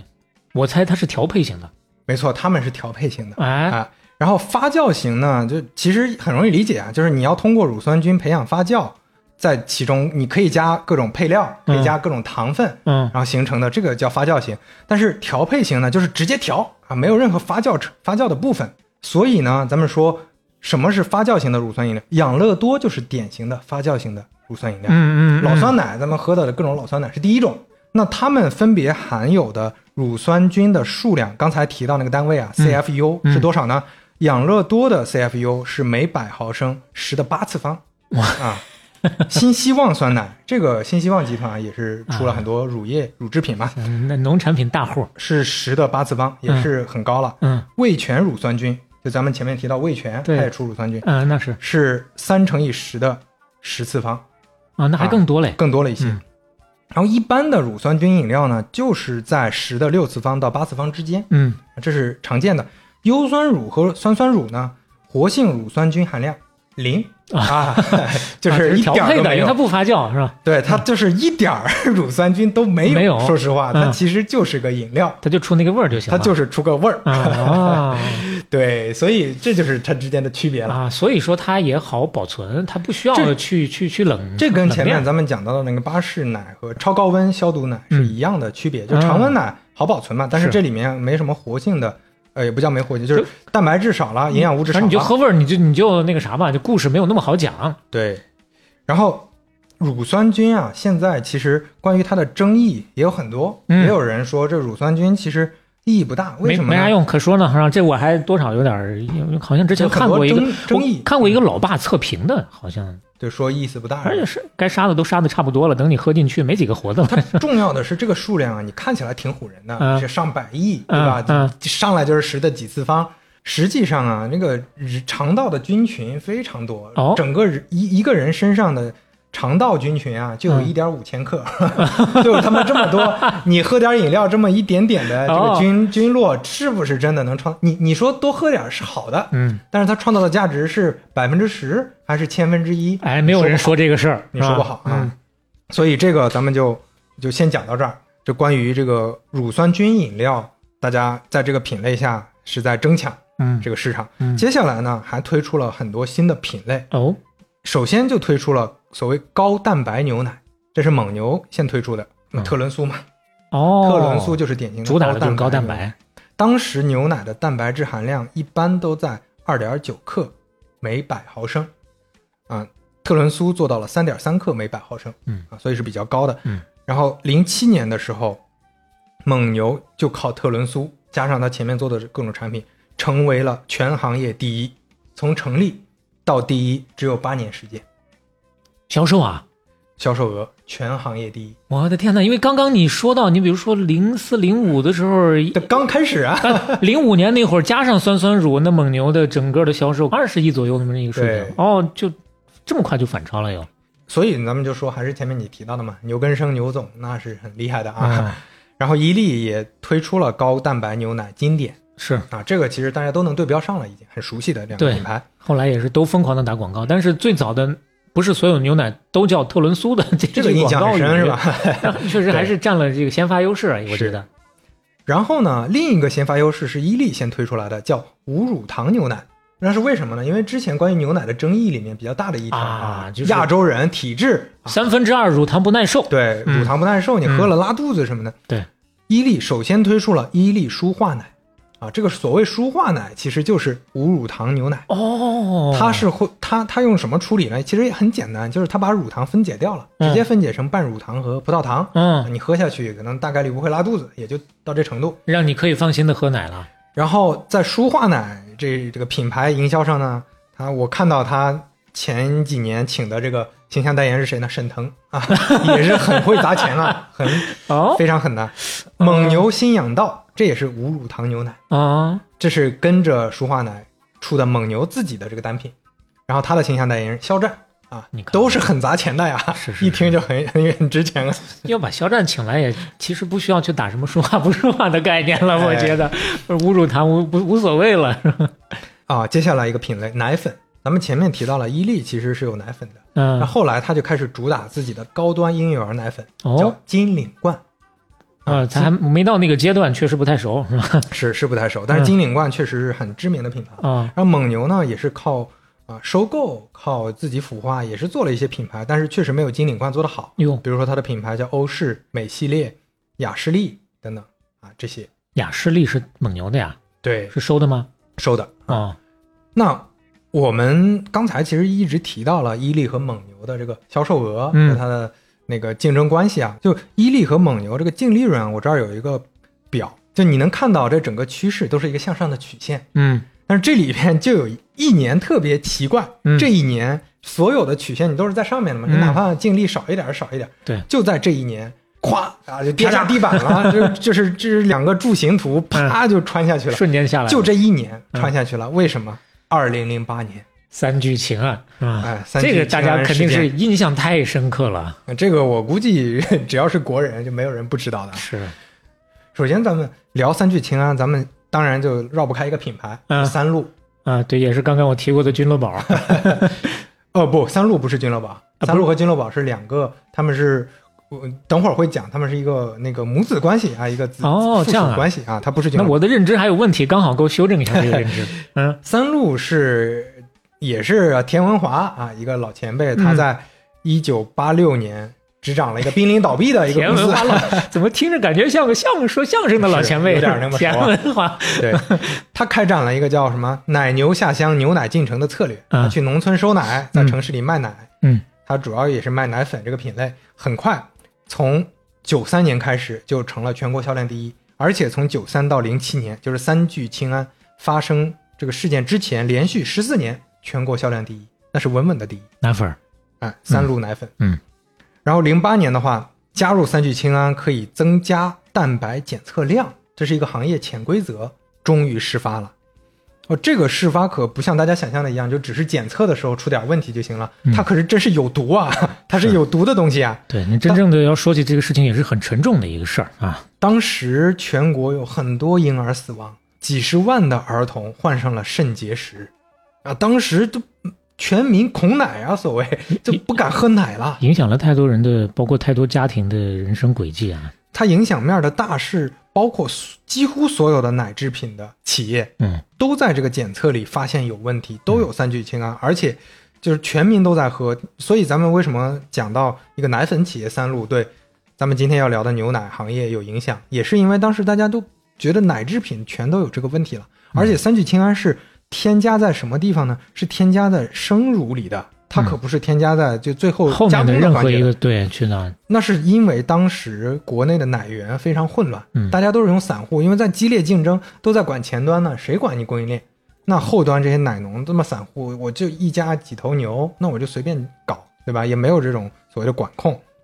当时就是全国有两百多万个散户啊，就这些散户在供奶。嗯，当时说啊，这个建一个奶站就跟你修房子一样，不需要什么工商执照，不需要卫生许可证，你有钱拿个设备就直接开业了，嗯别人就会来采奶。嗯啊所以当时不光三聚氰胺，还有什么拿这个黄牛冒充奶牛， 就是就是就咱们前面只要是奶就行了。然后为了那个增产量、近亲繁殖，就各种奇怪的一些操作。啊就说起来，迅速发展的一个草莽时代啊，秩序还没有到能够理顺的时候。真正说那个自建的这种规模化的奶厂，当时占奶源不到百分之十五，嗯你看看，所以当时所有的奶粉品牌以及乳制品品牌几乎全部铺盖啊，几乎全部铺盖。当时呢，有一家品牌一直没有被检测出含有三聚氰胺，哎呦，它这个产品甚至都脱销了。 哎呦，三元啊，三元，三元牛奶没有检测出来。当时甚至说连续六个交易日涨停啊，就临时停盘了， 都不能交易了，都到这程度啊。对，你说那个时候，咱们不说错杀不错杀，包括蒙牛，包括伊利啊，二级市场那股价，这也是二级市场的一个特别经典的例子。狂泻啊嗯，对，是那当然，很多人从那个时间点开始入的，就觉得像这种受到行业波及的，不是它本身基本面嗯问题的，还是我恢复过来的。对啊。然后当时还有一家也没有破盖啊，是飞鹤奶粉。嗯，这个飞鹤奶粉就因为这么一件事儿，就成为了行业第一，直到现在。直到现在哎，嗯，那我们就说这个伊利、蒙牛，刚才你也说了，它也在这里边儿，也检测出来这两家也都在这里边。嗯，那你所以你从那个净利上来看，那一年是狂泻，但是呢，这对他们来说未必是坏事儿。为啥呢？因为后来的监管要求变严格了，嗯这种奶站不能有散户做了，必须是奶制品公司、养殖场、地方合作社这种组织化的开展，行业集中度提高了，小的奶源没法运营，那你后端的行业集中度提高，前端就更有机会了。所以行业集中度是越来越高，越来有越利高于这些个大巨头嗯的，然后另另外呢，其实也确实带动了整个呃奶牛、牧牛这个行业的发展。嗯，呃，一四年到二零年啊，中国奶牛的存栏量从八百四十万头下降了六百一十五万头，但是产奶量没有下降哦，哦，就是平均单产能力从每年的三点七六吨上涨到了五点五九吨。哦，确实像规模化、专业化、工业化的角度来进步了，这说明，没错，嗯，那接下来咱们就再回到蒙牛和伊利。那蒙牛和伊利，咱们前面提到了，这个在零七年的时候，蒙牛超过了伊利，而且在后面连续好几年，蒙牛这个营收都是超过伊利的。嗯，刚刚提到，那如果它延续下来，它就变成了一直持续行业第一。但是现在大家的感知，我不知道小磊你感知是什么？应 该因为我个人实在是不爱喝这个利乐包的 奶，我天天现在天天喝一鲜奶一天一包鲜奶，啊，所以说感去没有特别深。但是你问到这儿，我感觉应该就是还是伊利牛逼 一些。是伊利其实呃优势还是相对挺明显的，嗯因为它销售额上的优势优势。那咱们就回到刚才说的那一年，零八年啊，嗯，首先发生了一件事儿，就九月的时候，蒙牛的 CFO 在香港一个媒体的记者发布会上大嘴巴嗯说了这么一句话，叫“我们发到香港的产品和出口的产品是一样的，保证比内地的产品质量更好、更安全” 啊，你说这种话，你我不知道他咋想的，但是可能觉得在香港说话没事儿吧？但是，那你这是什么意思？这个没有任何的 PR 意识啊，真是。那那蒙牛品牌，那当时简直就是万人唾弃，嗯，啊，股价狂跌啊，就因为这一句话，股价狂跌到了六港元，从二十港元，现金流遇到了非常严重的问题。嗯，然后牛根生怎么办？他只只好找资本介入。这个资本是什么资本呢？零九年七月的时候，中粮集团携手一些基金，以六十一亿港币收购了蒙牛百分之二十的股权，嗯成为了中国食品行业最大的一宗交易，截止到那个时候为止。然后一零年的时候，蒙牛收购了中国华北地区最大的酸奶企业君乐宝，嗯的百分之五十一的股权，成为了君乐宝的控股股东。嗯，前面咱们提到嘛，就你你也好奇说三鹿为啥不是君乐宝？啊三鹿和君乐宝是两家企业，就三鹿在九九年的时候注资了。九五年成立的君乐宝成为了君乐宝的大股东，哦，所以三鹿生产奶粉，君乐宝生产酸奶，嗯都是乳制品，但是各自生产各自的。嗯零八年的时候，三聚氰胺事情爆发了之后，君乐宝回购了股份，啊，脱身出来了。然后呢，所以咱们就说，在一零年的时候啊，蒙牛集团又把君乐宝买过去了。然后你你看这个操作，你就感觉就很像一些资本的玩法了，嗯它就跟之前蒙牛的这个做法不太一样。那在这个状况下呢，蒙牛的管理团队逐步就排挤出去了。嗯啊，在一一年六月的时候，牛根生宣布辞任董事会主席，嗯中粮集团董事长宁高宁接任。然后呢，蒙牛集团董事会主席全部从原来的那些元老替换成了中粮集团的人。然后在可口可乐任职的一位高管孙一平啊，空降，在他的管理下，蒙牛开始蒸蒸日下，蒸蒸日下了啊！一五年的时候，蒙牛的利润只有伊利的一半了，嗯，甚至在一六年的时候，蒙牛出现了整个历史上除了零八年的首次亏损，哎呦喂，就都亏损了，对，开始，亏损了。嗯然后一六年的时候，蒙牛当时已经买下了雅士利奶粉，然后当时雅士利奶粉的负责人临危受命， 又是临危受命，成为了蒙牛乳业的 CEO。但是他跟牛根生他这个打法完全不一样啊，嗯牛根生还是做营销厉害，嗯他做 C 端的这些厉害。这个雅士利出身的这位职业经理人呢，他就很热于并购啊，所以在一七年就开始增持现代牧业，成为了控股方。哦，一八年收购了中国圣牧旗下的内蒙古圣牧高科奶业，变成了跟中国圣牧的一个就联姻啊了，相当于两家。哦，二零、年呢，也直接就把这个中国圣牧买下来了。一九年又收购了澳洲一个网红，澳洲一个乳企叫贝拉米，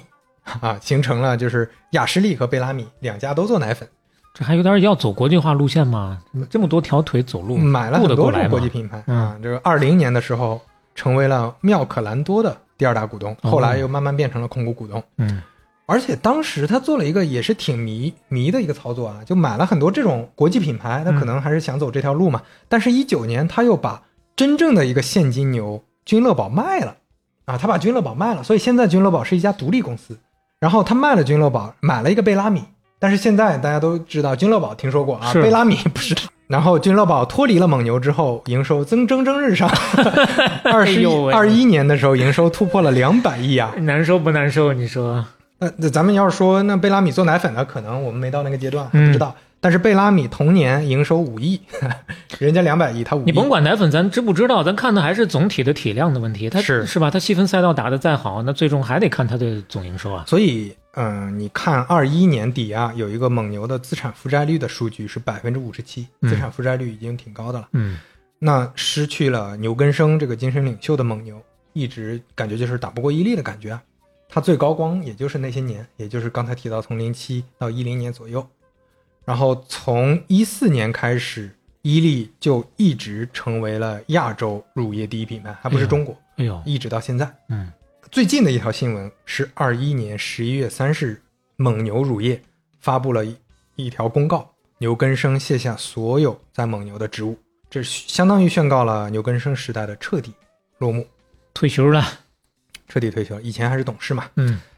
那刚才提到那个光明和三元啊，他一直在第二梯队，在艰难的，嗯你你也不能 说艰难，艰就难区域性的区域性的企业还不错，啊 嗯嗯但是你跟伊利蒙牛比是不好比的。嗯那光明呢，有短暂的一段时间非常闪光的时期，嗯，左打伊利，右打蒙牛哎，呦它的在某一个品类下，这就是它吸吸取了之前的教训啊。那我低温奶一直搞不动，我嗯只能做区域，我能不能做酸奶？我酸奶上我能不能做常温酸奶？于是，二零零九年，光明推出了莫斯里安常温酸奶。嗯哦，所以这个常温酸奶和其他的酸奶可不一样啊，这个常温酸奶保质期长达五个月，你看看，不需要冷藏啊。嗯，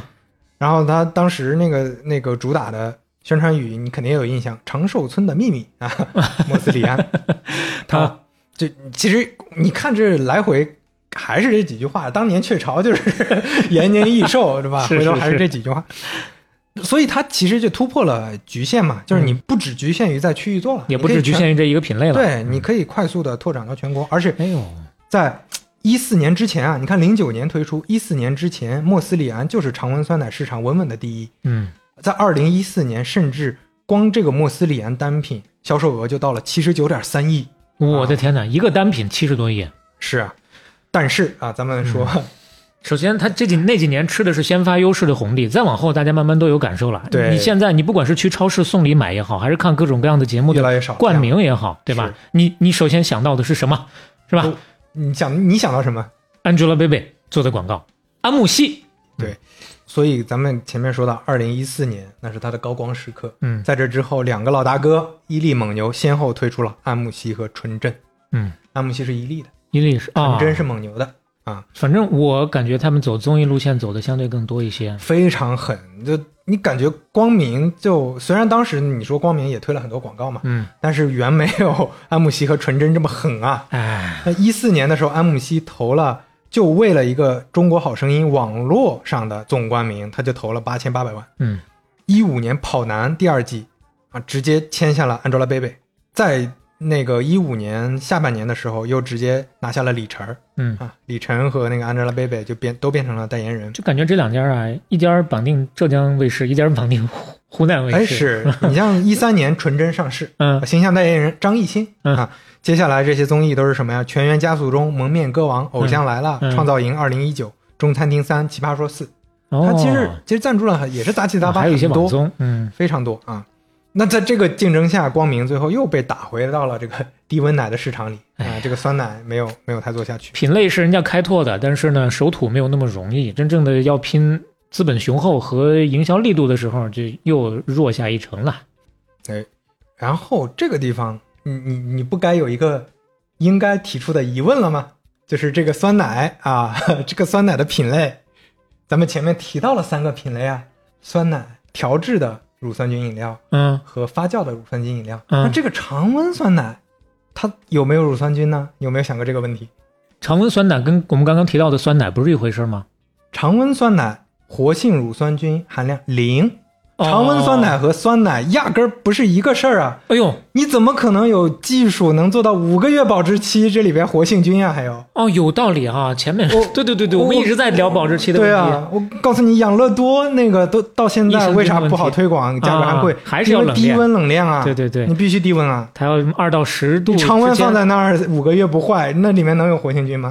哦，完全忽视了这个问题了。所以，二零一九年消费者报道委托第三方权威机构检测了所所有常见的啊，不能说所有吧，反正常见的十四款嗯常温酸奶已经不少了。嗯，所有常温酸奶全都不含有活性乳酸菌，所以所谓的这个酸就是喝个味儿， 就是喝个味儿， 就它的口感也是个味儿哈、哦，也也是喝这个感觉了还。是给你调出这个味儿来让你喝。哎，它跟那个前面提到的那个调制的乳酸菌饮料没有嗯本质区别，嗯，只是口感不一样。好的，咱们就再说回来， 哎呦这喂也是个，很这重要的哎科呦普、我是天吧？哪，这很重要的科普。啊，皇帝的新奶。那其实这个还真的就是回归饮料本质了。咱干脆咱也不去标榜这个作用了。那不是，那不是，我觉得打的是认知差呀。你你听我说之前，你知道吗？你可能觉得和常温酸奶和酸奶一样有营养呢。嗯，但在那我的在我的认知上，从来也没觉得酸奶有多大营养这事儿。当然可，啊我代表不了其他人有有，代表不道了理其他这倒人。这倒有道理。嗯你你说是不是大家都奔着营养去的也不一定。嗯嗯嗯，那么再再说回这个伊利和蒙牛啊，咱们前面其实一直提到所谓大单品战略啊，嗯就当年统一做了很多 SKU 单品嗯不行，嗯后来老坛酸菜很成功，那伊利蒙牛也是用这种大单品战略，但是呢，蒙牛还是不敌伊利的状态。伊利现在有三个百亿级单品啊， 这可是百亿级单品，哦，伊利纯牛奶、安慕希和经典这三个都是百亿级单品。那嗯你想想，前面咱们聊到饮料，你做到五十亿、一百亿已经不得了了。嗯它有三个百亿级单品，那蒙牛这边一对标，那相应的也是有纯牛啊奶，也是有特仑苏，也是有纯甄。那整个体量上其实不如干蒙干不过。牛有两大百亿单品，它只有两大，就嗯特仑苏和纯甄、嗯，啊。它那个纯牛奶现在干不过了，干不过了。哎。然后伊利还有十一个销量超过十亿的单品， 它的单品策略非常成功。蒙牛在这些单品上都有点压力啊，你就是可以说它主要还是靠液态奶和酸奶。哦，嗯，比如说举个例子，奶粉，那伊利二零二一年的奶粉板块营业收入是一百六十二亿啊，嗯蒙牛的奶粉也不错，但是它这么多品牌加起来才五十个亿嗯啊，还是差挺多的。有一个品类蒙牛是有亮点的，嗯就是奶酪啊，妙可蓝多刚才提到了，其实就是奶酪的品牌，营收还不小呢，这个我有点惊讶，二零二一年营收到了四十四点七八亿，哎呦，客单价比较高吧，应该是。，对，这中国人对奶酪的这个需求也越来越丰富了，慢慢地就开发做起菜来啊了等等这些可能有需求了。嗯呃那你在这个蒙牛、伊利两个老大哥二人转的过程中，光明和三元现在看起来呢，市场份额就有点低了，嗯啊，就比起他们来确实不好打。那么说到这些品牌啊，就简单过一下我知道的，就可能有一些我确实不熟，像奶粉这种。现在伊利有哪些品牌呢？伊嗯利纯牛奶、嗯伊利高钙奶、伊利早餐奶、对吧？这些都算是纯牛奶 里分边的的这么细化，安慕希嗯、经典、舒化奶、嗯优酸乳、谷粒多、畅清，这个我好像是喝过的。嗯畅清是益生菌酸奶、嗯啊，这个是正儿八经，人家叫益生菌酸奶，那就是有益生菌了 啊。嗯嗯然后包括它大量的冷饮，比如巧乐兹是它的，兵工厂是它的，伊利火炬啊，这个火炬也很经典嗯，啊， 我多少年的东西，是。然后那个苦咖啡前面提到了，这还有啊，有啊、哦，也是它的很重要的一个单品了。那蒙牛呢有什么呢？蒙牛像特仑苏、嗯信仰道、冠益乳、冠益乳这个我也喝过的，每日鲜语啊这种鲜牛奶，还有真果粒、现代牧场等等这些。以前倒是确实不太清楚，现代牧场也是蒙牛的了，嗯，对，这个时候咱们又进入一个简单的科普事件，哎啊，再再稍微展开说一说牛奶。我之前其实一直有一个疑问啊，嗯我不知道你有没有疑问，就是你会发现前两年啊，突然出现了一类牛奶，这个牛奶和之前的不一样。之前我们喝的是两种，一种是那种七天保质期的，嗯呃，光明三元，刚才提到的他们主打的巴氏消毒奶，还有一种呢是常温牛奶，就是那种嗯盒装的、特别多。嗯，嗯现在出现了很多这种瓶装的，是，对吧？然后这种瓶装鲜奶呢，它们你会发现它们保质期长，一般在十四天。嗯，这种鲜奶是什么类型？你有没有想过？你猜一下。那是吧我都没有注意到这个品类的出那身，你我以平时为喝的你一说升的那种是多少保质期的？有印象吗？也是七天的吗？ 那你你要这么说的话，应该也是七天的了，因为 经常喝不完就坏了，最后那点儿。那那估计你很少在便利店买，便利店那种小包装的都是这样的，都是这种三百到五百毫升之间， 嗯，然后是保质期长一点，十四天。这个就是介于巴氏消毒奶和刚才说的 UHT 这嗯种超高温消毒的常温奶之间的一种牛奶， 它就是介于之间的，它就是口感和这个营养物质比这个巴氏奶差一点儿，但是又比常温奶好一点儿，难道就是保质期又介于中间？那啊它的消毒方式就介于七八十度到一消百三十度之间消毒方式也是介于其间， 啊，但是它的广泛出现是因为什么呢？是因为国家发布了一个商食品生产许可目录，嗯以前国家只允许生产那两种。哦二零二零年三月的时候，国家市场监管总局发布了一个新版的食品生产许可目录，里面增加了一个高温杀菌乳。但你只看这个名啊，你是看不出来，就是它是你它就感是受不到它差别在哪。刚才说的是超高温嘛，嗯就是它相当于是高温，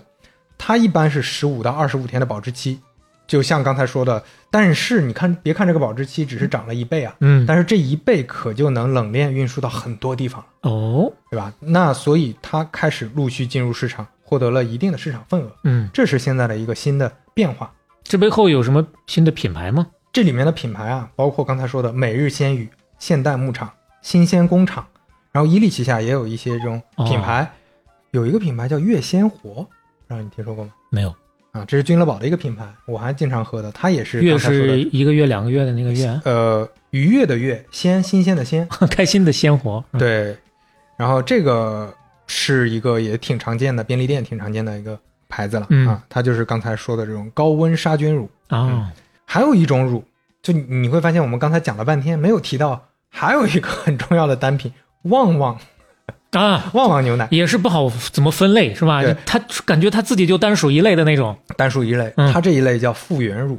啊哦它是把浓缩的炼乳，咱们刚才提到的那种炼乳或者再冲出来那个牛奶粉嗯，加水冲出来，嗯啊，这就相当于什么呢？咱们前面讲果汁的时候，浓缩还原。 浓缩还原和非浓缩还原，它这个是浓缩还原的啊哈哈，啊，所以这这个旺旺未来我们有机会再讲，因为它好主要还是食品嘛啊它，可以单成一期。还有一种呢叫调制乳，这个其实就好理解，就跟刚才说的调制乳酸菌饮料一样，出那味它是儿。调制的，嗯但是要求用不低于百分之八十的生牛奶为主要原料，嗯添加其他的物质，比如说我们经常喝的香蕉牛奶、哦高钙牛奶也是算的，因为啊高钙牛奶不是纯牛奶啊，啊，只要不是纯牛奶都不算这里面添加各种什么谷物的，是吧？各种味道的，什么怪不得枣呢味儿的牛奶，这小都时候算是调制。小时候订奶喝那高钙奶就觉得格外甜。嗯 对它加了很多各种各样的东西啊。 嗯还有一种叫含乳饮料，嗯啊，这个其实就更好理解了，就是以牛奶为原料，加入水或者配料制成，主要成分是水，其次才是奶和添加剂。嗯那它区分刚才说调制乳的这个主要标准就在百分之八十，就是高于百分之八十的生牛奶是调制乳就是调制乳，嗯低于的就是含乳饮料，饮料嗯比如说花生牛奶、核桃牛奶，哦它们都算是含乳饮料，它们就不能算调制乳了。但燕麦奶不 是，燕麦奶里头没有牛奶。啊是嗯，所以大家要买的话，还是买纯牛奶，嗯，或者说买调制乳，至少啊，你买那个含乳饮料、含那牛就奶饮料，就那合其个实味儿了嗯就又是合个味儿了啊又是合个味儿。嗯，哎，但你话说回来啊，牛奶到底有多大作用？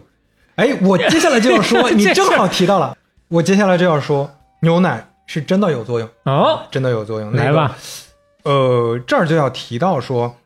有一个中国营养学会，嗯它每隔一些年都会发布一个《中国居民膳食指南》。嗯我这儿还有一本呢，《中国居民膳食指南二零一六》。 嗯那为什么买二零一六呢？往后就没有了在我买的时候，往后就没有了。但是嗯二零二二版的又有了五月刚发布，嗯上上个月刚发布，强烈推荐。这是因为这个《中国居民膳食指南》，首先它是针对中国人的，嗯另外都是一些营养学家呃参考中国人的体质做出来的非常详细的一个指南。嗯，你可以不看这本书，呃，你当然要看的话也可以啊，你起码可能看有很看多细节报道但是或者说总结。对，它有那种总结，嗯你大家可以去搜一下。嗯为什么呢？是因为我们平时吃东西确实不注意，你也不知道，没什么概念，说这个东西到底是不是应该吃，蛋白质多不多，那个是含钙还是怎么样？而且没市感面觉上类似这样的疯传的，咱不说谣言吧，各种理论实在是太多，你也不知道哪个更靠谱一些，你不如就去找这种更官方的、没有错背书的，对吧？对，所以咱们就回到说，我特地去查了《中国居民膳食指南二零二二》。嗯啊，这里面就提到牛奶或者说乳制品是指定的每天尽量都要食用的食品嗯啊。这个食品里面建议是这样的：嗯，你如果牛奶的话，二百毫升一袋儿的牛奶最好喝一点五袋儿啊，啊。如果是酸奶 的话，一百克的酸奶嗯最好喝三袋儿哎呦我天哪啊！。如果是奶酪的话，一片十六点六克的奶酪嗯最好吃三片儿。奶粉的话，如果一包二十五克的，最好喝一点五小 包。啊，它是有非常明确的这个指引的，啊，这定量定的特别清晰的，是吧？对，，所以这个是大家真的可以参考一下，因为嗯它这里面主要营养物质还是蛋白质，啊，核心还是蛋白质。然后呃，这里面就要提一个建议啊，就前面咱们提到那个有舒化奶，嗯有那个新氧道嗯，这些，如果大家乳糖不耐受，可以考虑买这种奶。对。啊其实我个人的认知啊，不一定完全靠谱，但是也是我之前看到的。你说正常人，他说一天两百毫升以内，基本上不会有太大的影响。可能我不知道大家各自体验。你比如说，你平常就是乳糖不耐受，但你一天就喝一包，差不多一百八十毫升、啊两百毫升，会不会就也拉肚子？可能自己也会有一个感受。对嗯，大家可以那个叫什么双盲测试一下，呃哎或者 说设定变量测试一下，看看哎是不是真的有影响让。家里人给你提供一下。 对啊，对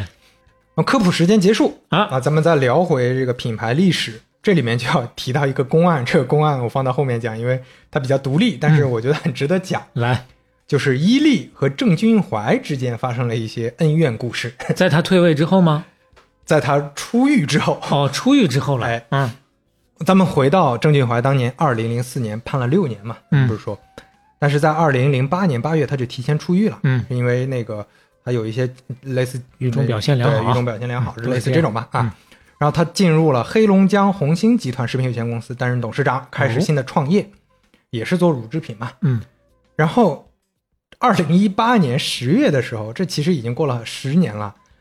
伊利在各个自己的官方平台，这其实就是三年前啊，嗯发布了一个实名举报公开信，这个标题也是耸人听闻啊。这个标怎题么说写的是“常年屡遭破坏，伊利苦不堪言，被迫公开实名举报信，恳请彻查郑俊怀及其保护伞”。哎呦喂！ 你看看这标题起的呀，这实么名大举报郑俊怀啊，这么大的一家企业啊、已经在标题上扮演出了这么一个苦情的 角色。是，啊，这难以想象啊。嗯啊，咱们就回到说这个事儿是咋回事呢？嗯首先在二零一一年二月的时候啊，有一个人叫张三林，哎呦，他已经七十三岁了。张三林呢是当时郑俊怀在伊利的董事长助理。嗯这个人呢找到了一个内蒙古商报的一个前社长，他们一块儿在网上发表了一篇名为《内幕惨不忍睹，伊利被这样掏空掏尽》这个标题的万言举报信。哎呦，这个举报信里提到说，潘刚啊，咱们前面提到了那个伊利新的左膀右掌舵臂人第二位啊，在伊利的个人敛财之路早在两千年就开始了。潘刚利用职权贪污、挪用公共公司财产，指令其下属以非法手段平账冲账。潘刚及其亲属等等等等等等，反正就是讲了很多非常夸张啊，非常令人震惊的一些信息。嗯，就当时那个事儿还没有闹得特别大，但是接下来呢，这个事儿闹得更大了。二零一八年三月的时候，自媒体人刘成坤在公众号，就 咱们一听就是挺嗯现代的哈，挺接近我们现在生活的一个、一个一个背景了。他在一个公众号叫“天路财经”上发表了连载 小说《出乌兰记》 这篇文章呢，大家一看就觉得这个怎么看怎么像有一家乳制品公司呢嗯啊。然后很快呢，网上又传了一份儿，后来被证实是谣言，但是传了一个消息，很短的消息，就一句话：伊利股份董事长潘刚被带走协助调查。 有然后这个传播消息的呢是邹光祥，后来呢他自称是说我是看这个《出乌兰记》推理出来的， 哎呦我的天哪！这不关他关谁？是不是然后。据说他还跟刘成坤得到了一些信息，啊就是他意思是刘成坤啊，我不光看小说推理，刘成坤也给嗯我透透露了了内幕消息哎，真的是，这玩意儿告诉他真是。关键是这个谣言造成的影响非常大。嗯这个谣言一传，大家先没有验证它是不是真伪，伊利当天的市值蒸发了一百三十多亿，你看看，直接跌停啊！ 二零一八年十月的时候，内蒙古呼和浩特回民区人民法院第一法庭公开宣判，嗯啊，以寻衅滋事罪判邹光祥有期徒刑一年，嗯，以寻衅滋滋事罪判刘成坤有期徒刑八个月。哦，还有他的事儿呢。嗯然后呢，咱们看这个时间啊，一八年三月出的这个事儿，十月伊利发的这个举报信，就是直指说这个谣言事件幕后关键人物就是郑俊怀，嗯就是郑俊怀在搞我们。嗯，你最开始从他的前秘书来的嘛，这事儿。然后这个举报信里，就大家有兴趣的可以去查一下这个举报信啊，这个内容也是看起来你光看标题就知道挺耸人听闻的。嗯，这举报信里也是耸人听闻，写了很多郑俊怀及其保护伞的这些啊，这故事手段啊，这里面很重要很重要的有一条是什么呢？嗯，写的是郑俊怀如此轻判的六年，哎呦喂，在保护伞运作下人为操纵，做了假减刑，减了两年半，嗯剩下的三年半，郑俊怀竟然如住宾馆一般，随时可以回家。啊，郑俊怀在出狱后疯狂打击报复，长期造谣诋毁，迫害伊利和其管理层。哎呦，哎呀，就这个事儿真的是，我不知道你什么感 觉。我看的时候就真的觉得，图啥呢？ 当时是闹得很大，嗯争议很多，各种影响因素都很多，对吧？他这么这么一搞，结果是什么呢？结果是二零一九年十一月四日，你看也没过去多久，嗯，包头市中级人民法院发布公告，依法撤销对郑俊怀的两次减刑， 对其收监。然后郑俊怀，你想想，他是五十年代生人啊，嗯已经七十岁左右了，嗯，这个老前辈又被带回去服刑了，哎呦喂，到今年初才出来呀、哦，那相当于这事儿还真坐实了坐，实了呀。所以你你就说这事儿不好评价，不好评价很。难评价了，嗯但是你只能说也是挺唏嘘的，哎呦 这个事儿情想不到啊。嗯，就是嗯这两家，你就说是不是真的都没有问题，或者是是不是谁出于正义一方，嗯你都不好讲。你斗争到这种程度，有的时候，咱说实话，无所不用其极，有些平常不该说的话、不该用的招儿，这时候都不顾忌了，都用出来了。就是给你拼命了，嗯我这不管了、啊。 所以咱们这个公案就先说到这儿了。嗯哎呦这这就是最后 这伊个利我能看到的最近的新闻都是关于这些事儿。特别厉害，这个事儿特别厉害。那咱们还是回到大市场来讲一讲这整个乳业的市场啊。嗯，市场份额，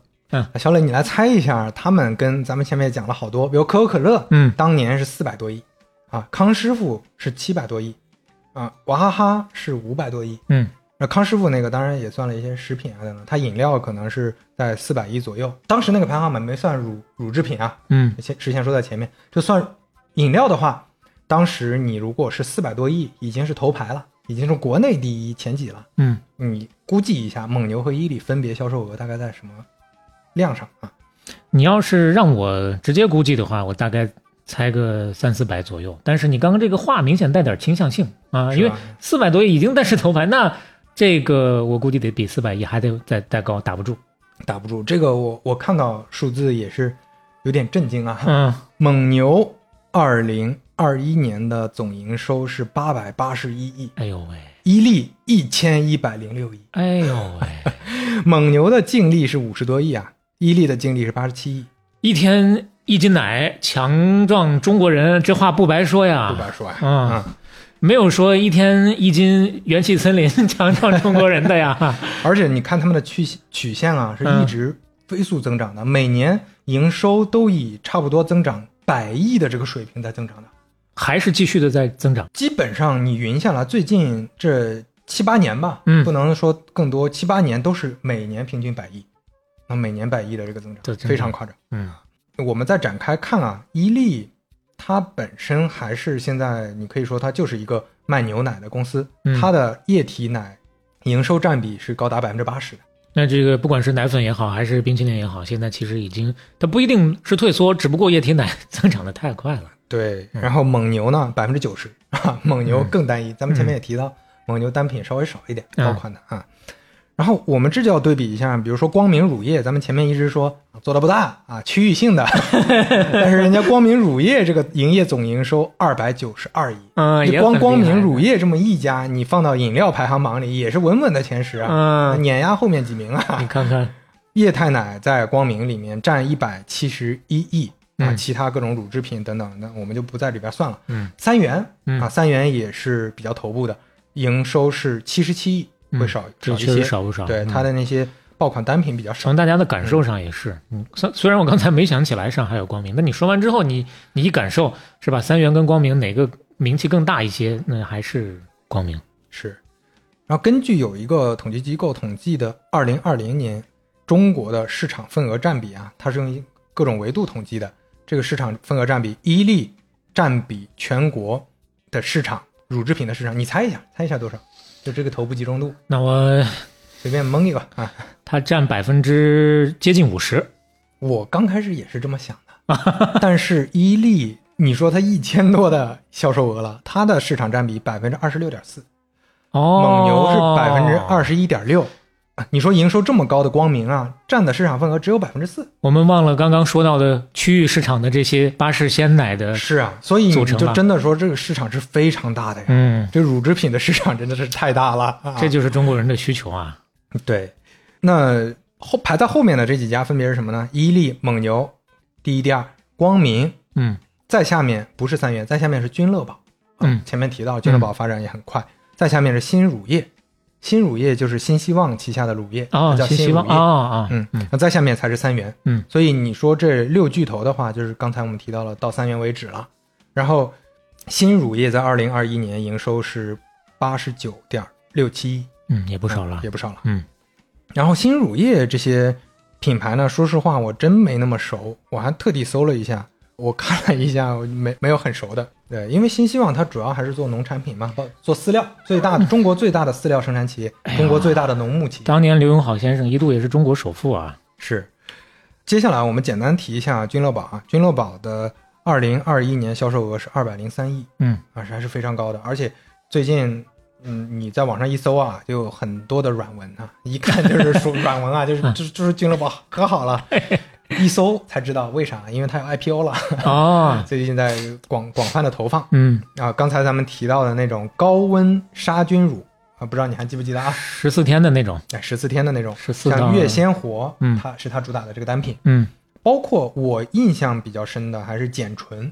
啊，这是巴氏杀菌的酸奶，，简纯是他的呀。简醇是我它的平常买奶，我确实会日常看到，但是我就一直都没有买它。哎，什么原因没买它来着？我买的更多还是蒙牛的和伊利的。是伊利的那个呢是拿冰墩墩做广告，蒙牛那个呢是拿谷爱凌做广告，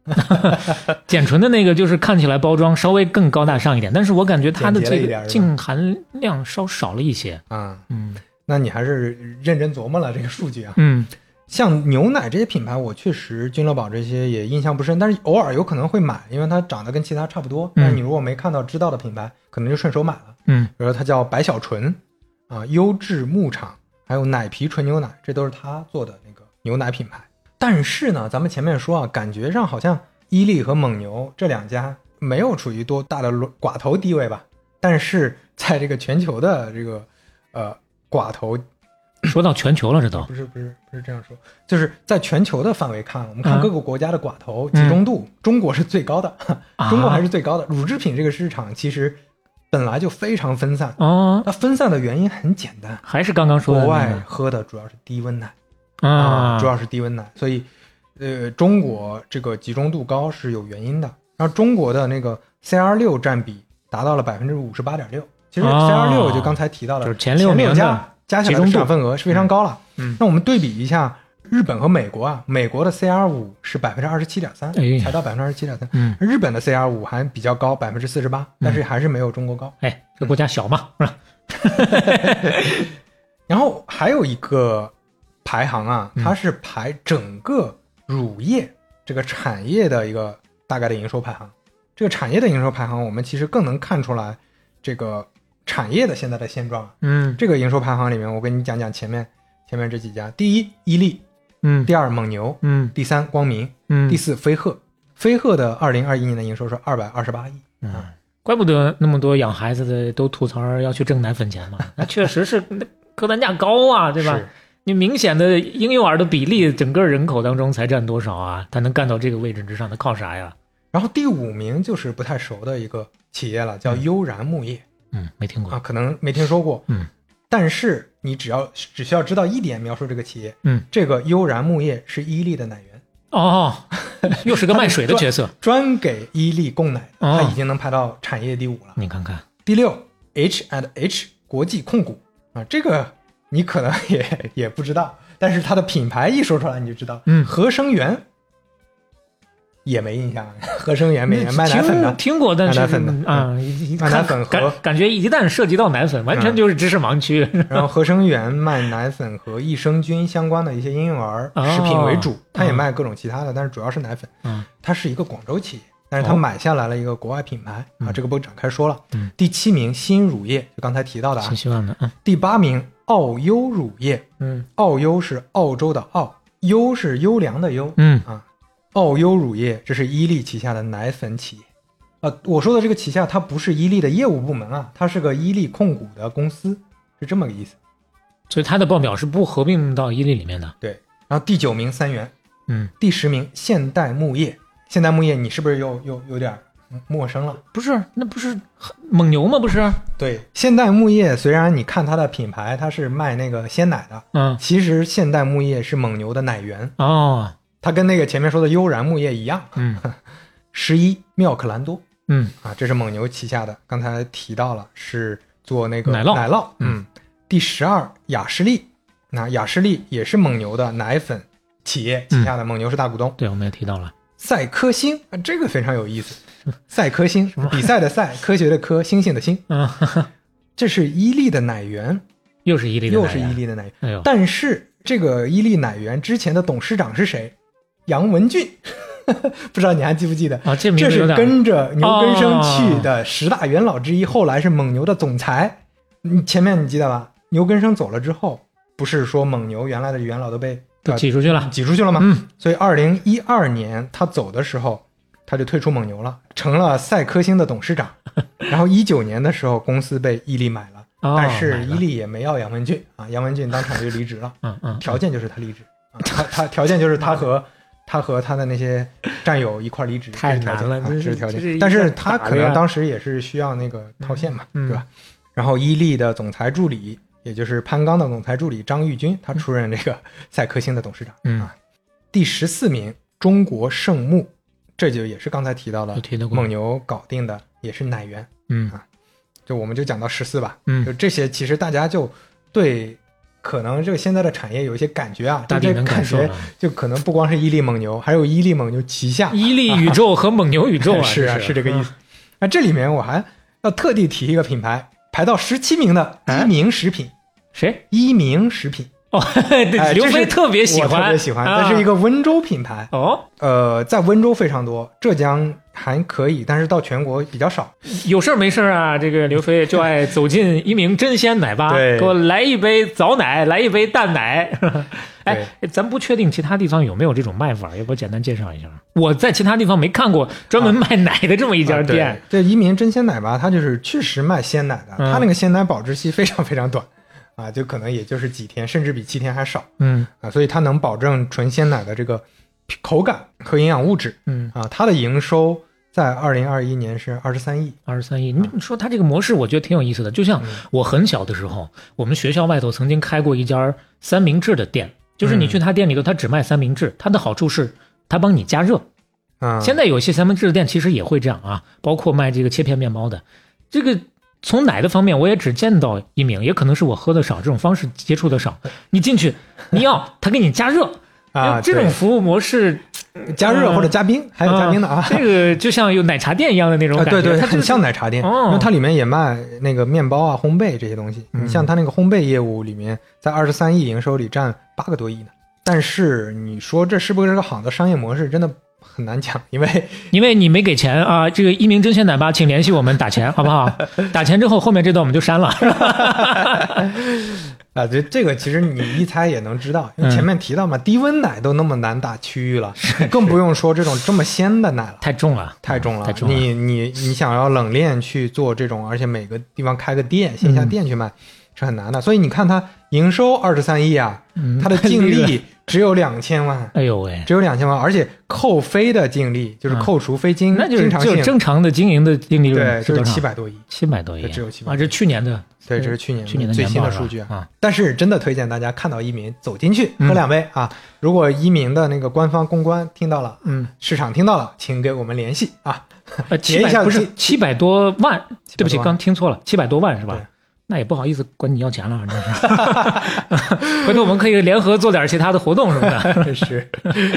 嗯，那我们再话说回来，说聊聊这个市场嗯啊，这个市场实在是特别大。我们前面也提到了，集中度你真的是还还是有空间的，不像你说碳酸饮料嗯真的是就非常卷了。所以现在很多新品牌还是在做啊，你像认养一头牛，它这两年的推推广嗯，做的非常比较好啊猛一些。然后销售额也窜到了二十亿。然后我们再看，简单提一下全球的吧，就全球乳制品行业，嗯，你排前面呢，其实你会发现这个市场是真的很大，就它是算是饮食行业中的最大品类之一了。嗯乳制品是一个刚需品啊。是你比如说说雀巢，它在全球排第二，它是瑞士的一个企业，然后营业额两百零八亿美元。人民币的话，一千多亿啊啊。对，那你说达能，咱们前面提到，它的嗯主要也是靠乳制品嘛，一百七十三亿美元啊，它排第四，然后第五名就排到伊利了 啊，伊利还是很了不起的。啊，伊利就前面提到了嘛，一百三十八亿美元，在中国背靠大树啊，是 吧？我们人口基数在这儿呢。然后蒙牛排第九，嗯啊，这里面我知道的啊，就有有一些大家自己去看吧。 就我知道的还有联合利华，嗯，它也是乳制品大企业，它有六十六亿哎呦，啊。明治啊，这个是很多人应该知道，日本的一个牛奶现在在商超当中能啊，看到也啊经嗯常能看到它，六十亿美 元营卖业稍额，微有点贵卖的啊。但是在日本乳制品非常便宜。我之前去过日本，因为日本的这个乳乳制品行业，尤其低温奶行业非常发达，所以他们能做到确实比水便宜。啊嗯，我们再回到一个数据啊，就当年说啊那个《万国公报》啊，上面你还哦记得那个、那个哥们儿振臂一呼，嗯大家做牛奶呀、应该。嗯，那我们再看说，一九四九年乳制品只有零点一吨，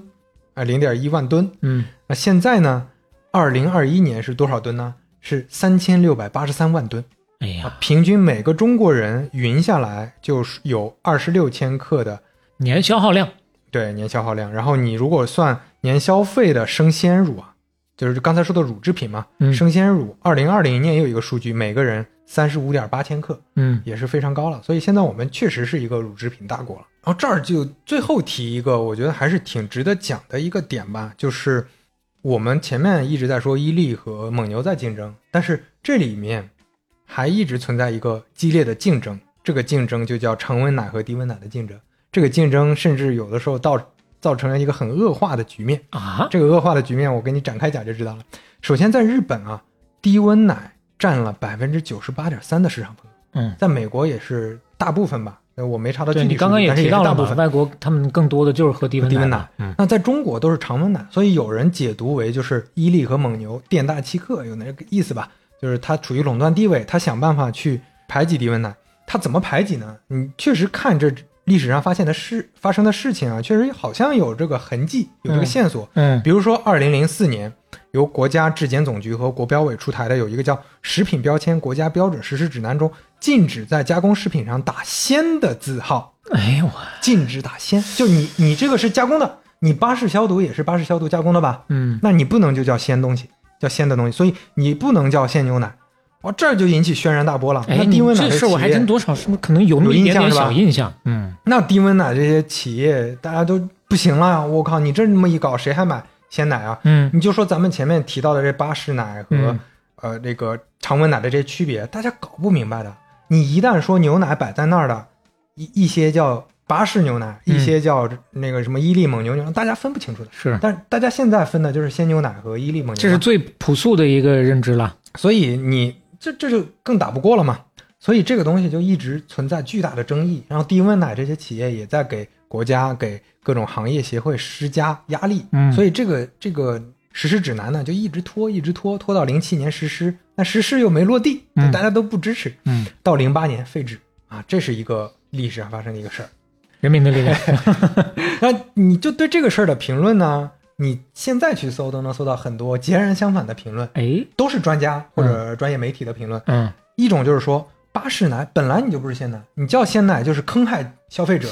你就应该这样。这是地方奶企恶毒的保护势力，你地方奶企不好好做事情啊。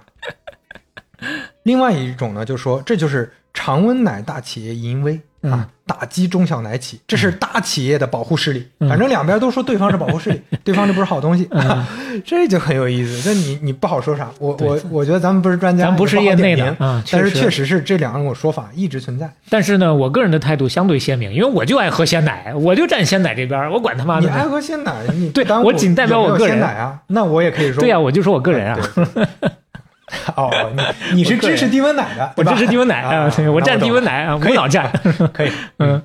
然后另外还有一个事儿，也是争议很大的一个事儿，你嗯现在去搜也能搜到很多关于这方面的，这个可能比刚才那个争议更大， 哦，因为它真正实施了，嗯就是所谓国标，二零一零年国家发布了一个叫《食品安全国家标准（生乳）》的一个标准，二零一零年的标准。嗯这个标准是每毫升细菌要低于两百万，每一百克蛋白质要高于二点八克。嗯啊，你听这个数字肯定没感觉啊。嗯我们首先先看一下老国标，在一九八六年，在刚改革开放的时候，关于牛奶行业就有一个国标是每毫升细菌低于十万嗯，啊，刚才两百万，十万直接改成两百万了。然后每一百克蛋白质不得低于二点九五克，嗯，所以二点九五克又降到二点八克了。这怎么怎么松了呢？怎么还松了，松了。嗯所以当时啊，广州市奶业协会理事长王宁棉炮轰乳品新国标，说就他是自己是奶业的，他是炮轰新国标，嗯说这是全世界最低，没有之一，啊就是全世界的标准最低。那我们看一看，也确实是最低啊。细菌这个方面呢，欧盟有要求，欧盟的要求是每毫升十万。这个跟一九八六年的一样的旧国标一样，嗯甚至更严格的地方，比如丹麦自己有一个标准，嗯每毫升三万，哎呦，呃，更低，嗯蛋白质这个是更关键的，蛋白质这个呢，在欧盟指标是每一百克要三点二克的蛋白质，嗯，美国是每一百克要三点零克的蛋白质，这比原来的那个还要高一旧些标准还要高呢。对，这嗯更不用说新标准了。嗯，那这个事儿影响最大的是地方企业，或者说就是刚才说的低温奶行业。这个为啥呢？你乍一听好像感觉好像没啥区别，啊，但是呢，这个标准低了是常温奶更有利，因为鲜奶的优势就是蛋白质含量。哦，那这样就是相当于常温奶更好做了，空间更大了，我可以做这种更低蛋白质的，消毒起来也更那个轻松一点的，嗯 这个技术更不过关一点的方法来做了。而且这个专家分析呢，是说在供应链上它有一个很大的影响，是它影响了生乳的质量，因为你如果奶农啊或者农牧基地大家都用只支持常温奶生乳的这个标准，因为刚才说的这个标准可不是那个加工品的标准，它是生牛奶标准。啊，这样啊，它是生牛奶标准，所以如果大家你你说这奶农全都降低了生牛奶标准，那你。那个鲜奶的供给就会受影响对 就有一些专家他们就会认为说，如果大家都提供这种低质量的奶，那鲜奶很多企业都是连奶都收不上来啊，这是一种说法啊，嗯这是一种说法。所以从供应链上就很支持这种常温奶而不是低温奶，这就是这中间最大的一个争议。接下来就发生一个事儿，嗯二零一五年，十一月十八日，中国农垦乳业联盟在北京成立。你听这个名啊，你是听不出来什么道道的。嗯中国农垦乳业看看背后的这些个参与者吧，发起十者二，个发起企业，嗯我只说四个，大家有感觉了：光明、嗯三元、嗯完达山、黑龙江完达山、嗯新疆天润啊，等等十二家企业共同成立了这个联盟。这个联盟自己讲说要打造中国农垦生鲜乳品牌，而且自己制定了一个说我们在座的所有企业，我嗯们不管新国标，我们按自己的标准生产，啊我们的标准更是高标准的，每毫升十万这个细菌的标准啊嗯和每一百克三克的蛋白质啊，我们直接压到国际标准，我就要跟蒙牛、伊利对抗。呃，这里面呢，其实也打了一些情怀牌。就你看这个事儿出现的前后啊，就网上有很多文章，大家都在讲说，现在我们国家的乳制品行业啊，国家标准完蛋了。你看嗯私企自己定的标准都比国家高了，嗯私企自己现在都，大家一定要喝这几个私企的品牌 啊啊啊等等。然后你看到各种分析，两个极端就说的非常夸张，嗯甚至有的那个嘴都非常毒的。比如说啊，比如说支持这个蒙牛伊利的，嗯他就会觉得你这是恶意竞争，嗯你这是人家国家标准是让更多人喝到牛奶，那你你说的这个零点二克、零点一克的这个差别到底有没有太大区别？嗯讲不清楚。你这些地方保护势力都是在保护自己这个低温奶啊。那另外呢，就是支持这些鲜奶品牌的，那他们就觉得伊利、蒙牛是恶意竞争啊，他们就说这个细菌含量高，你们就是在喝毒。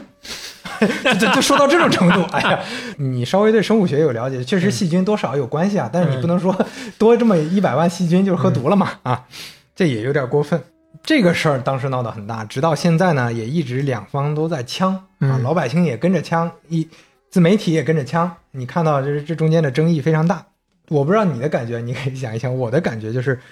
这个事儿其实啊，随着老百姓认知越来越高，恶意竞争你靠带节奏是带不起来的了。老百姓大家都明白。比如说，我举个例子啊，有一种带节奏的说法是说，蒙牛、伊利因为新国标赚了巨大的便宜，因为你你像刚才我们说的逻辑，你可以生产蛋白质含量更低的产品啦，对吧？这个很好证伪啊，你就拿出伊利的纯牛奶和蒙牛的纯牛奶的蛋白质含量看就行啊。嗯蒙牛纯牛奶的现在的它的普通的产品的蛋白质含量三点二呀，已经很高了。伊利也是三点二呀，嗯，现在基本上普遍都在三点二之上，反而完达山在二点九。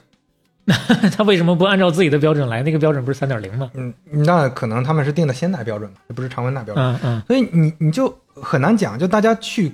看这个蛋白质含量的时候，你就能看得出来，并没有想象中说伊利、蒙牛靠这个赚了多大便宜，嗯，他们也是在提升自己的蛋白质含量的，从产品终端没有找到切实的证据，就是不支持这一方。嗯我觉得也有很多证据也不支持那一方，就这嗯两种极端的言论，我感觉都不合理。是给给我们看看做参考，但是具体是怎么着，毕竟我们不是行业内的专门干这个的。我我觉得这个事儿就是最终还是消费者最后决定说我喜不喜欢这个品牌。你说背后他们做什么事儿，最后都是落到消费者身上的。啊那你话说做一些，不是，那话说回来，还是我觉得还是跟渠道跟广告有非常必然的关系的。你一边说，我一边意识到，刚刚咱说我买鲜奶，你甭管说这些鲜奶企业怎么去呛伊利、蒙牛，我买的鲜奶基本就是除了伊利就是蒙牛鲜奶啊，嗯，我就能买到的就是这些，呃，偶尔能买到那君你乐反宝，过来说，那会不会是伊利蒙牛做的也挺好的嘛？嗯，那你喝不出来差异啊？你如果那真就的完完说，全喝不出来。对啊，完全喝不你出那来你如果说伊利蒙牛，嗯，那你说他们渠道广，这是一个恶性的事儿或者一个负面的事儿，那你不能这么说。你说的这个反而就是个佐证，就我觉得最后都是消费者说了算。嗯你尝不出区别来，你你不能所有的东西都归于说广告营销做得好啊。你只要但凡喝出一点区别来，但凡你看的时候发现我喝的这个鲜奶蛋白质含量怎么比那个低这么多，你立马就换掉了。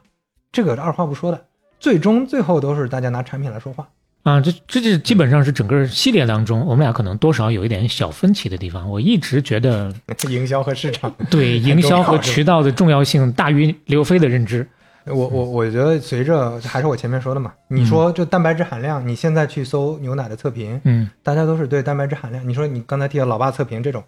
包括前面提到乳酸菌的活性乳酸菌的测评，嗯大家对这个的认知程度越来越高，我觉得一定是会更重要的。那你如果说在产品大家都一致的情况下，谁最后能渠道铺得好，那是另外的事儿了。但是我我是始终觉得，最终就是拿产品说话，嗯，嗯，拿产品说话。最后就是给大家一个最简单的建议啊，嗯，就是是牛奶最重要的，就是刚才一直说的蛋白质含量。每个人，大家每个朋友啊，大家在看买牛奶的时候，拿起手来看一看，看看这个蛋白质含量。你哪怕说这两个你感觉口感差不多，嗯哪个蛋白质含量高一点，就买这个。有用的，也就是这个东西了。嗯，但就是这个东西嗯，其实你关于牛奶的讨论的话，你比如说美国那边儿也有，比如说九几年的时候，当时美国有一个什么。卫生部的部长站出来打了一个公益广告，大概也就是给牛奶站台，后来也被很多人批判啊。嗯后来呃当时说他拿钱，后来其实是就是不要钱的，也被很多人包装成资本的骗局啊，为了骗你去喝牛奶，就很多事情说不清。包括咱刚刚说的那个养乐多为代表的这个这个益生嗯菌饮料，你真正的喝进去之后还能剩下多少起作用的，这个事情见仁见智。还有口服这个事情，你说咱就说蛋白质吧，现在很多的什么。呃，胶原蛋白这种东西啊、嗯，那有些人就站出来告诉你，一旦涉及到什么口服胶原蛋白，您就直接绕着走啊，骗你智商税之类的。但也有一些站在也是有另一个极端，告诉你，你又不知道这背后它究竟的作用原理是什么。虽然说蛋白质最后分解出来都是那二十种氨基酸，但是你知道它这种胶原蛋白它带的那个氨基酸是不是你真正需要的？嗯，很多时候我们自己做判断还是需但要牛奶多做点研究对，。是是嗯是得多多做点研究。就像刚才说的，哪怕你你能分清楚蛋白质含量，这已经是那第一步了啊嘛已经是已经是很重要的第一步了。高于很多人的然后像关刚心才了。对，像刚才提到，我还是非常相信这个中国营养膳食指南的，大家多去研究，肯定没没差。啊对多去关注一下。所以你看，这就是我觉得我们半拿铁一直 E，在倡导的一个核心理念，就是我们并不是来抛观点，一定要大家认可什么，认可正方还是认可反方，我们尽可能的多抛信息，多抛各种各样的观点态度啊，最后让大家让听众自己去分辨啊。我觉得这个调性我们其实是可以一直保持下去的。哎呀，谢谢刘飞啊！今天不管是从历史沿革上，还是这背后的，就大家纯从自己喝的角度，是吧？也给我们尽量的去各方面多做佐证，包括任何一个问题有讨论，两边的观点也都跟我们铺开来，咱们自个儿去做判断嘛。那就到这儿吧。啊，好，最后要给自己打广告了，谢谢各位，又一次的听到了最后。如果你觉得这期节目也还值得你继续动动你发财的小手，分享给你身边的亲戚朋友，哎，欢迎也跟大家一起来分享半拿铁商业沉浮录。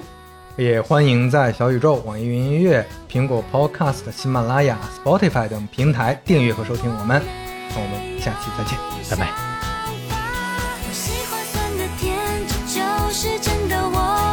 每一天对于我都非常新鲜，我挑剔的味觉有最独特的区别。我喜欢酸的甜，这就是真的我。青春期的我有一点点自恋，大人们的世界等待着我去冒险。亲爱的爸爸妈妈，别叫我小傻瓜。虽然我很听话，不代表我没有想法。我喜欢酸的甜，这就是真的我。每一天对于我都非常新鲜，我挑剔的味觉。有最独特的区别。我喜欢酸的甜，这就是真的我。青春期的我有一点点自恋，大人们的世界等待着我去冒啊